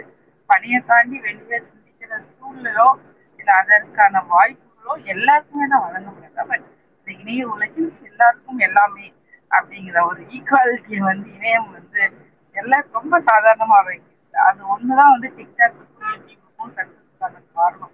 ஏன்னா யார் வேணாலும் நீங்க ரீல்ஸ் போல யார் வேணாலும் இருக்கலாம். பட் இதுலயுமே போலிகள் அதிகமா இருக்கு கொஞ்ச காலத்துல வந்து அந்த போலிகள் எல்லாமே களையப்பட்டு கண்டிப்பா மக்கள் வந்து ஒரு முழுமையான ஒரு மருத்துவ அறிவு பெற்றவர்களாக மாற வேண்டும் அப்படிங்கிறது தான் என்னுடைய ஆசை. இந்த ஸ்பேஸை இவ்வளவு அழகா நடக்குது பங்கு பெற்ற எல்லாருக்கும் என்னுடைய நன்றிகள். நன்றி டாக்டர் தேவி உங்களோட ஃபைனல் தேங்க்யூ ரேசு நான் ஒரு பாயிண்ட் என்ன சொல்ல வரேன்னா ஆல்டர்னேட்டிவ் மெடிசனை வந்து சின்சியரா ஃபாலோ பண்ற டாக்டர்ஸ் இருக்காங்க. அந்த மெடிக்கல் கவுன்சில் மூலமா படிச்சு அவங்களுடைய லிமிடேஷன் என்னன்னு தெரிஞ்சு அதுக்கு ட்ரீட்மெண்ட் எடுக்கிறவங்க. இப்போ நிறைய வந்து இப்போ கோவிட்க்கு வேக்சின் கொடுக்கணும் அப்படின்னா ஆமா நீங்க கொடுத்துதான் ஆகணும் அப்படின்னு சொல்ற சித்தா டாக்டர்ஸும் இருக்காங்க. ஸோ எது வந்து அந்த குறிய லிமிடேஷன் எது வந்து தங்களால ட்ரீட் பண்ண முடியாது அப்படின்றத தெரிஞ்ச டாக்டர் கிட்ட நம்ம அப்ரோச் பண்ணணும். இன்னொன்னு என்னன்னா இந்த மாதிரி குவாக்கரி எல்லாம் இருக்குல்ல இது பண்ணா சரியாயிரும் அது பண்ணா சரியாயிரும்னு இன்டர்நெட்ல கொட்டி கிடக்குறத எவிடன்ஸ் பேஸ்டு மெடிசினோ மெடிசின் ஃபாலோ பண்றவங்களோ இல்ல அது அதுல இன்வால்வ் ஆயிருக்கிற ரிசர்ச்சரோ தான் போய் போய் டீபங்க் பண்றாங்களே தவிர இல்லப்பா இது தப்பு. இதனால எல்லாம் நோய் குணமாகாது. ரீசெண்ட்லா ஒருத்தர் வந்து ஒரு சமையல் வீடியோ போட்டிருக்கிறாரு. ஒரு கீரை பொரியல் பண்றாரு. இது சாப்பிட்டா டயபெட்டிஸ் சரியாயிரும்னு கேப்ஷன் மட்டும் போட்டாரு. ஸோ இப்படி வரும்போது இந்த சைடு உள்ள டாக்டர்ஸும் ரிசர்ச்சர்ஸும் தான் போய் அடிச்சு சண்டை போட்டு ஐயோ அப்படிலாம் குணமாகாது. நீங்க அதை ஃபாலோ பண்ணாதீங்கன்ற மாதிரி பேசுறாங்களே தவிர ட்ரூத்ஃபுல்லா சித்த வைத்தியம்னு ஒண்ணு இருக்குன்னு நம்புறவங்களோ இல்ல ஆயுர்வேதிக் மெடிசன் நம்புற அதை ப்ராக்டிஸ் பண்ற டாக்டர்ஸ் வந்து அங்க போய் இதெல்லாம் தப்புன்னு சொல்றது கிடையாது. என்னைக்கு வந்து இவங்களே போய் ஆமா இதெல்லாம் தப்பு. இதெல்லாம் தான் இந்த சித்த மருத்துவத்தோட அட்வான்டேஜ் இவங்க சொல்றதெல்லாம் பொய்ன்னு அந்த டாக்டர்ஸ் பேச ஆரம்பிக்கிறாங்களோ அப்பதான் இந்த மாதிரி குவாக்கரி எல்லாம் இன்னும் கண்ட்ரோல் பண்ண முடியும்னு நினைக்கிறேன். இவங்க என்ன பண்றாங்கன்னா அதுக்கு பதிலா குவாக்கரிக்கு பின்னாடி போய் ஒழிஞ்சுக்கிறாங்க ஆஹ் பேசணும் பேசுறோம் சித்தாக்காக தானே பேசுறாங்க. ஆஹ் ஆயுர்வேதாக்காக தானே பேசுறாங்க. அது ரொம்ப தப்பு. இந்த பக்கம் பேசுறதை விட அந்த மக்கள் பேசணும். ஐயோ இதெல்லாம் எங்க மெடிசினல் பிராக்டிஸ்ல இல்லைங்க. இதெல்லாம் ஃபாலோ பண்ணாதீங்கன்னு. அந்த எஃபர்ட் போடும்போது தான் மக்களுக்கு இன்னும் தெளிவு வரும். நமக்கும் வந்து நம்மளோட வேலை ஈஸி ஆகும். மக்கள் வந்து எது தப்பு தவ எது சரின்னு புரிஞ்சுக்குவாங்கன்னு நினைக்கிறேன். தேங்க்யூ நவஜோதி ரசல் உங்களோட ஃபைனல் பாயிண்ட்ஸ் இருந்தா சர்ச் பண்ணிக்கலாம் ஆஹ் இந்த இப்ப இருக்கிற எவிடன்ஸ் பேஸ்டு மெடிசனை நீங்க நம்புறீங்க நம்பல இதெல்லாம் தாண்டி ஃபர்ஸ்ட் இந்த மாதிரி போய் ஒரு அஹ், பிம்பத்துக்கு பின்னாடி ஏமாந்துடாதீங்க அப்படின்னு தான் ஒரு ரிக்வஸ்ட் வைக்கணும் தோழர். ஏன்னா நிறைய பேர் இந்த ஒரு பிம்பத்துல போய் மாட்டிக்கிட்டு நிறைய காசு ஏமாந்துட்டாங்க. ஏமாந்தவங்க இன்னும் இருந்துட்டு தான் இருக்காங்க. அதை பத்தி பெருசா பேசுறதே கிடையாது. அப்படி நீங்க நம்புறது நம்பல. இதெல்லாம் தாண்டி கொஞ்சம் அவேர்னஸோட இந்த விஷயங்கள் எல்லாம் அணுகணும் அப்படின்ற ஒரு ரிக்வஸ்ட் மட்டும்தான்.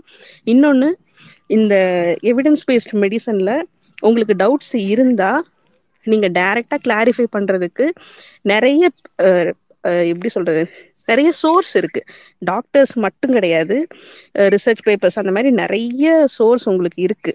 ஸோ எந்த டவுட் இருந்தாலும் அதுக்கு ப்ரொஃபஷ்னலா ஒரு தீர்வு கொடுக்கக்கூடியவங்க கிட்ட உங்களோட டவுட்ஸை கேளுங்க. யூடியூப் இல்லைன்னா வாட்ஸ்அப்ல வர்றது இந்த மாதிரி நிறைய விஷயங்களை ரொம்ப ப்ரொஃபஷனல்ஸ் சொல்ற மாதிரி ஒரு நம்பிக்கையில நீங்க ஏமாந்துடக்கூடாது அப்படின்ற ஒரு ரிக்வஸ்ட் மட்டும்தான். ஏன்னா இதுல நிறைய ஏமாந்த கதைகள் இன்னும் சுத்திட்டு இருக்கு. அதுவும் ஆர்டிசத்துக்கு ஆல்டர்னேட் மெடிசன் போய் அங்க அவங்களோட குழந்தையோட அந்த ட்ரீட்மெண்ட்டை நாங்கள் பார்த்தோம்னு சொல்லி அவ்வளோ காசு ஏமாந்துருக்காங்க. இதெல்லாம் கேட்கும்போது ரொம்ப கஷ்டமா இருக்கும் ஃபர்ஸ்ட் ஸோ இந்த மாதிரி எந்த ஏமாற்று பேர்வழிகள் கிட்டையும் மாட்டிக்காம எந்த விஷயத்தையும் சயின்ஸை சயின்ஸாக பாருங்க. மெடிசன் நீங்கள் வந்து ஒரு நம்பிக்கை சார்ந்தோ இல்லைன்னா உங்களோட மதம் இல்ல கலாச்சாரம் பண்பாடு இந்த மாதிரி எந்த விதமான நம்பிக்கை சார்ந்தும் மருத்துவத்தை அணுகாதீங்க அப்படின்ற ஒரு ரிக்வஸ்டும் கூட தான். இந்த ரெண்டு ரிக்வஸ்ட்டை மட்டும் வச்சுக்கிட்டு முடிச்சுக்கிறேன் தொடர் நன்றி. ரொம்ப ரொம்ப நன்றி. ஆஹ் சுமோ அண்ட் பில்லி க்ளோஸ் பண்ற டைம் ஷார்ட்டா ரெண்டு பேரும் பேசி முடிச்சுங்க அதோட க்ளோஸ் பண்ணிடலாம். நான் வந்து ஒரு ரொம்ப முக்கியமான விஷயம் என்ன நிறைய டாக்டர்ஸ் மேல ஏறி இருந்தாங்க அப்சல்யூட்லி ரைட் ரொம்ப முக்கியமான விஷயம். ஆனா நம்ம அதை நான் ரொம்ப குறிப்பா இந்த வார்த்தை யூஸ் பண்றேன். கன்சியூமர் எண்ட் அப்படின்னு ஒரு விஷயத்த யூஸ் பண்ணவே இல்லை. Consumer end point of view அதாவது அவங்க இதுக்கு முன்னாடி டாக்டர் அண்ட் பேஷண்ட்ற இது முடிஞ்சு டீச்சர் அண்ட் ஸ்டூடெண்ட்ற இது முடிஞ்சு இது கன்சியூமர் அண்ட் சப்ளையர் அந்த மாதிரி ஒரு விஷயத்துல போய் நிக்குது. ஒன்னு அடுத்தது ஆல்டர்னேட்டிவ் மெடி மெடிசன் இருக்கிறவங்க அத்தனை பேரை வந்து நீங்க இங்கிலீஷுக்கு போங்க அங்க போங்க இதை போங்கன்னு சொல்லவே மாட்டான். ஆனா அவன் சொல்றது என்னன்னா அங்க போனா செலவாகும்னு ஒரு விஷயத்த சொல்லுவான் ஆனா இன்னைக்கு இருக்கிற கன்சூமர் மைண்ட் எப்படி இருக்கு அப்படின்னு நான் சொல்றேன்னு வச்சுக்கோங்களேன். அதாவது டிவி வாங்க போகும்போது இருக்கிறதுலே விலை அதிகமான டிவி வாங்கினா அது நல்ல டிவி ஆனா இருக்கிறதுலே விலை அதிகமான ஒரு மருந்து டாக்டர் எழுதி கொடுத்துட்டாருன்னா டாக்டர் கொள்ள அடிக்கிறாரு. இங்கதான் இந்த ஆல்டர்னேட்டிவ் மெடிசனால வின் பண்ணும். அவன் என்ன சொல்லுவானா நீ எதுவுமே பண்ணாத அஞ்சு ரூபா பெருங்காயம் வாங்கிக்கோ. டக்குனு காலைல எந்திரிச்சு காய்ச்சிட்டு குடிச்சிரு.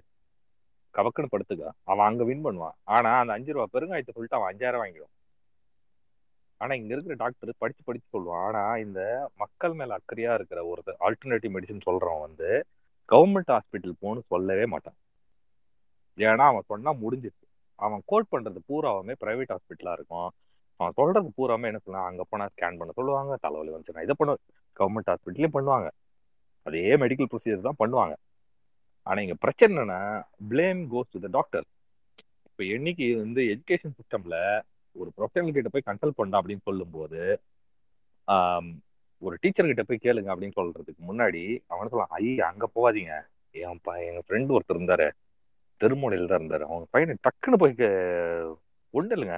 ஆயிரம் ரூபாயில சேர்த்து விட்டாருங்க நீங்க எதுக்கு அந்த காலேஜில் சேர்த்தீங்கன்னு கேட்பாரு ஆனா உண்மைக்கு பாத்தீங்கன்னா அவன் ஏதோ ஒரு ஒரு இதுல ஒரு எஃபர்ட்டை போட்டு ஏதோ ஒரு கவர்மெண்ட் காலேஜ் சேர்ந்துருப்பான். ஆனா இந்த ஆல்டர்னேட்டிவ் மெடிசன்ல லேகி வைக்கிறோம் அத்தனை பேரும் ப்ளேம் பண்றது யாருன்னா மொத்த மெடிக்கல் சிஸ்டமே ப்ளேம் பண்ணுவோம் இங்கதான் சிக்கலை ஆரம்பிக்குது. அதனால அவங்க இவங்க வந்து பையிங் எண்ட்ல இருப்பாங்க. பட் கிவிங் எண்ட்ல யார் இருக்காங்க?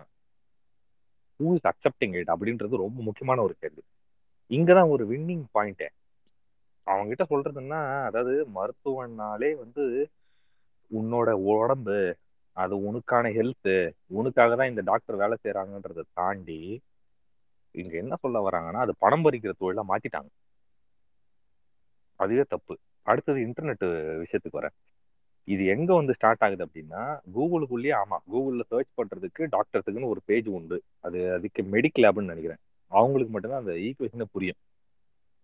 ஆனா இவன் பாக்குறது கூகுள்ல ஜென்ரிக் பேஜ் அவன் பார்க்கும்போது போனீங்கன்னா இந்தியாவுக்குன்னு பேஜ் இருக்குதா என்னன்னு தெரியாது. ஆனா யூஎஸ்ல ஒரு பேஜ்ல போய் நிற்கும் ஆனா கீழே ஒரு கண்டிஷன் போட்டிருப்பான். யூகேலையும் போட்டிருப்பான். Until unless it suits you to it or general practitioner advice தேவைன்னு. ஆனா நம்ம ஆளுங்க எந்த கண்டிஷனையும் பார்க்க மாட்டாங்க. ஆனா இவன் எல்லாத்தையும் பண்ணிட்டு டக்குனு ஹீலர் பாஸ்கர் வீடியோ பார்த்துட்டு காலைல வாக்கிங் போகும்போது ஒரு கிளாஸ் அருகம்புல் ஜூஸு அப்படியே பக்கத்துல கத்தாழை ஜூஸு அந்த பக்கம் வாழைத்தண்டு ஜூஸு முடிஞ்சா புண்ணாக்குல இருந்த ஜூஸ் இருந்தாலும் சரி வக்கால்ல ஜூஸ் போட்டாலும் சரி எல்லாத்தையும் வாங்கி கரெக்டாக குடிச்சிட்டு போய் படுத்தா எல்லாமே சரியாயிருன்னு நம்புறான். இதுவே ஒரு பெரிய சிக்கல் தான். இதை வந்து டாக்டர் கிட்ட போய் சொல்யூஷன் கேட்கணும்னா அவங்களுக்கே தெரியாது. ஏன்னா எண்ட் ஆஃப் த டே அவன் எல்லாம் தாண்டி கடந்து முடிஞ்சு என்னால முடியல அவங்க வீட்டுல யாரோ ஒருத்தர் வந்து சொல்லுவாங்க ஏப்பா இந்த இந்த நிலைமைக்கு ஆயிட்டியே ஏமா இந்த நிலைமைக்கு ஆயிட்டியே வா ஒரு டாக்டரை போய் பார்ப்போம்னு யாரோ ஒருத்தர் சொல்லுவான். ஒரு போற போக்குல.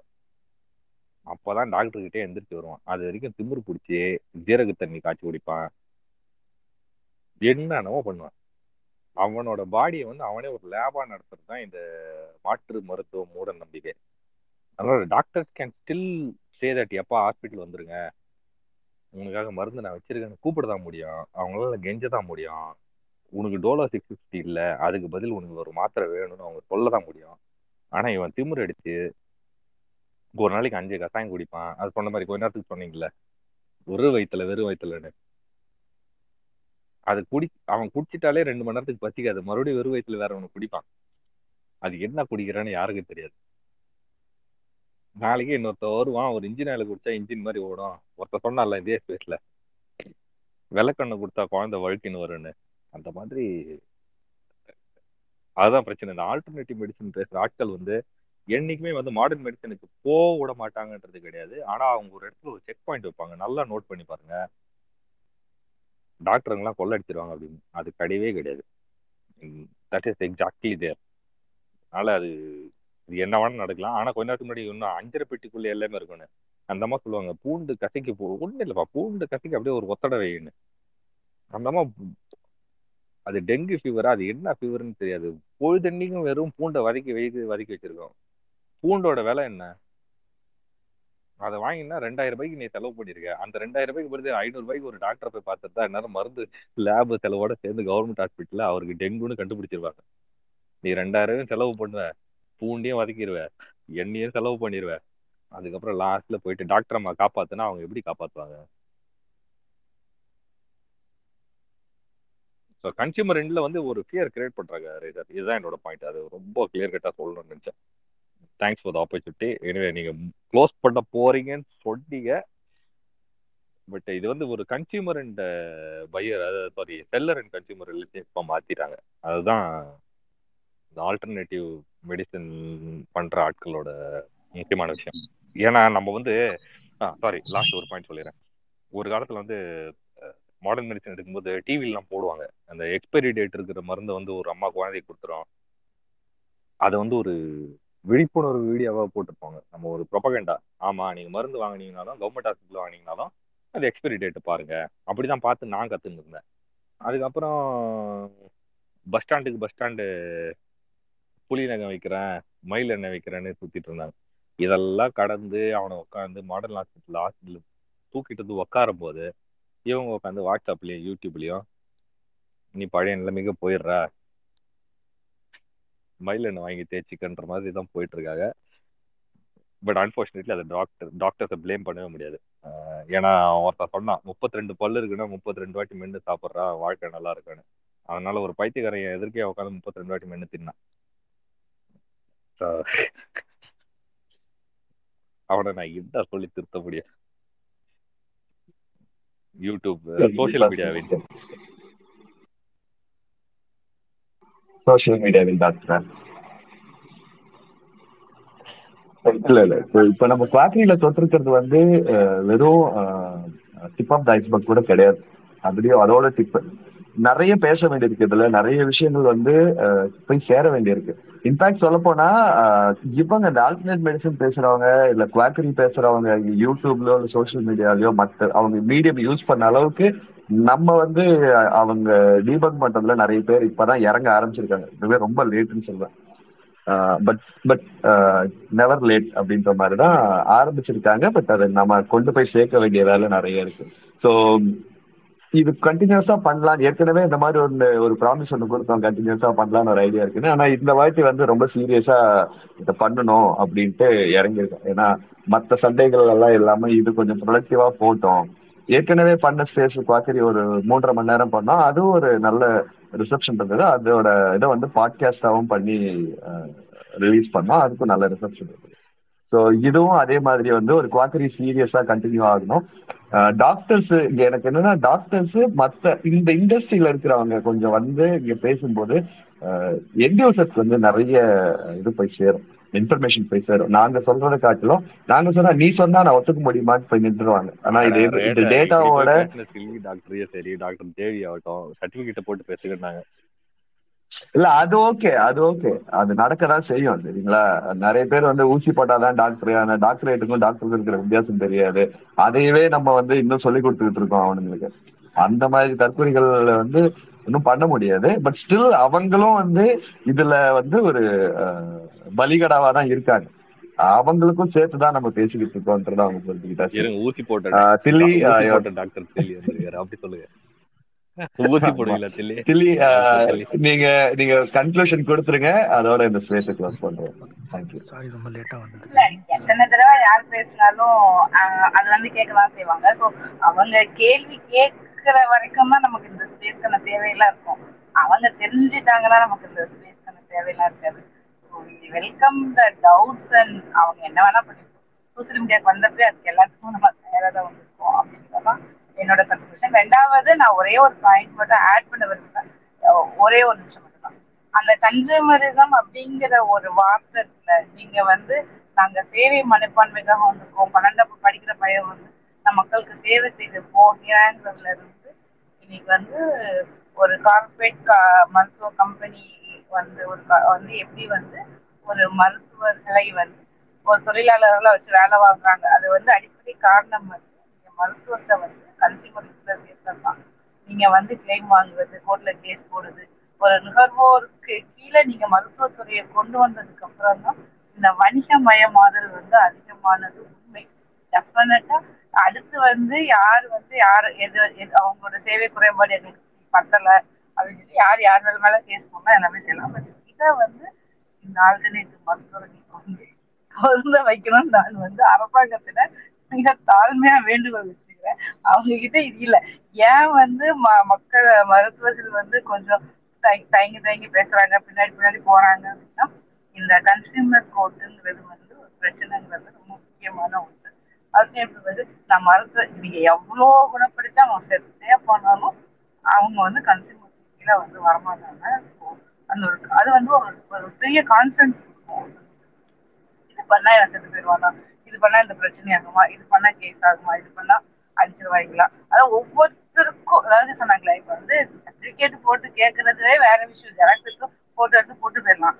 ஆனா அவங்க நேரம் உட்காந்து கேள்வி கேட்பாங்கல்ல. அது நேரம் பதில் சொல்றப்பதான் ஏன்டா டாக்டர் கவர்மெண்ட் சில சமயங்கள்லாம் இருக்கும் பட் ஓகே ஃபைன் நம்மளோட தொழில் வந்தாச்சு. நம்ம எது இருந்தாலும் ஃபேஸ்புக் பட் ஆனா அந்த மருத்துவ ஏன் வந்து எம்பிபிஎஸ் டாக்டர் மட்டும்? நீங்க வந்து நுகர்வோர் துறைக்கு கீழே வச்சிருக்கீங்க. எல்லாத்தையும் கீழே கொண்டு வாங்க அப்படிங்கிறத கேட்டு இந்த ஸ்பேஸ முடிச்சுக்கிறேன். நன்றி வணக்கம். நன்றி இங்க தில்லி வந்தாரு போறாரு என்ன கதைனே தெரியல ரெண்டு வாட்டி வந்தாரு அவர் முடிச்சிட்டாருன்னு க்ளோஸ் பண்ணலான்னு பாக்குறேன் இதுல ஹோஸ்ட் தூங்கிட்டாரா என்னன்னு தெரியல. அவருக்கும் ஃபோன் பண்ணா எடுக்க மாட்டேங்கிறாரு. ஒரு கோ ஹோஸ்டா உங்களோட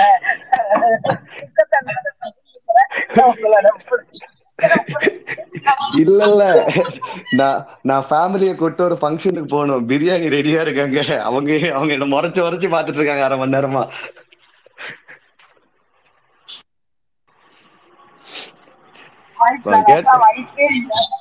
ஆமா டிஃபிகல்ட் சுச்சுவேஷன் இப்ப இப்ப ஸ்பேஸா பிரியாணியா அப்படின்ற மாதிரி வந்து நிக்குது சுச்சுவேஷன் இதே மாதிரி ஒரு காலகட்டத்துல வந்து ஓகே ஸ்பீக்கர் எல்லாம் பேச முடிச்சிட்டாங்க. அடுத்து யார் யார் ஸ்பீக்கர் இது என்னையா டாபிக் அப்படிங்கிறதெல்லாம் மனசுல ரிவைண்ட் ஓடுது அதுதான் சொன்னேன் வேற ஒன்றும் இல்லை.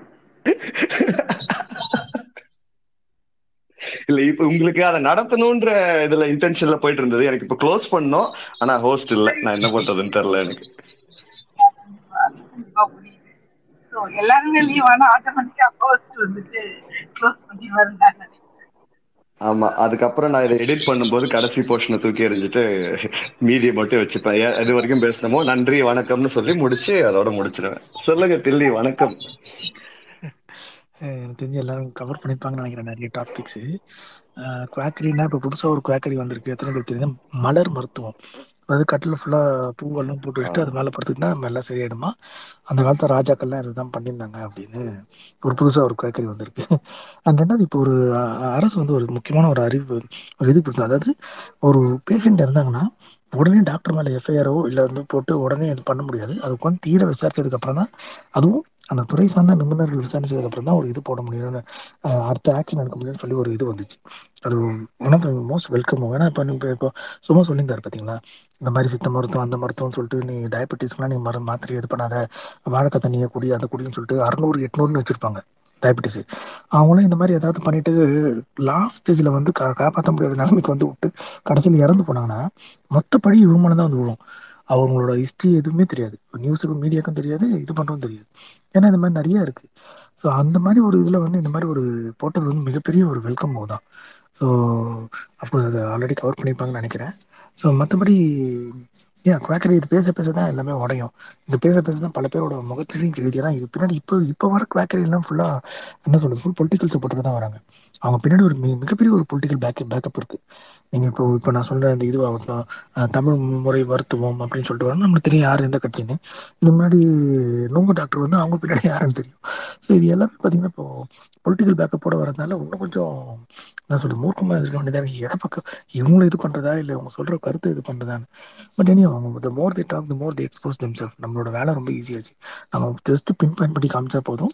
குறிப்பாக ட்விட்டர் சந்தையில் எடுத்து வந்து விட்டா போதும். சந்தை அதோட கடமையை செஞ்சு முடிச்சிடும் அவ்வளோதான் சார் மற்றபடி நீங்கள் போய் பிரியாணி சாப்பிடுங்க. வேறு ஒரு நாள். வணக்கம் ஐயா ரொம்ப நாள் ஆச்சு வணக்கம் நாகஜோதி மேம் செல்விகா தேவி டாக்டர் தேவி எல்லாருக்கும் வணக்கம். தேங்க்யூ தில்லி இல்ல இத இத வந்து இன்னொரு கோஸ்ட் இருந்தா நான் கையில கொடுத்துட்டு போலாம் கேஸ் அவ்வளவு கண்டென்ட் இருக்கு. பேசுறதுக்கும் ரெடியா இருக்காங்க. பட் ஸ்டில் இன்னைக்கு வந்து ஏழு மணி வரைக்கும் தான் போடணும்ட்டு பிளான் பண்ணியிருந்தோம். ஸோ அதனால இன்னைக்கு க்ளோ இந்த செஷனை க்ளோஸ் பண்ணிடலாம். இன்னொரு நாள் நான் வந்து எல்லாருக்கும் இன்வைட் கொடுக்குறேன் மறுபடியும். வித் கிளியர் அஜெண்டாவோட இதெல்லாம் பேச போறேன்னு சொல்லிட்டு and will be having well prepared data thank you for coming உங்களோட கருத்துக்கள் வந்து கண்டிப்பா கொண்டு போய் சேர்க்கிற மீடியம் நாங்க அதை கண்டிப்பா தொடர்ந்து செய்வோம். நன்றி எல்லாருக்கும்.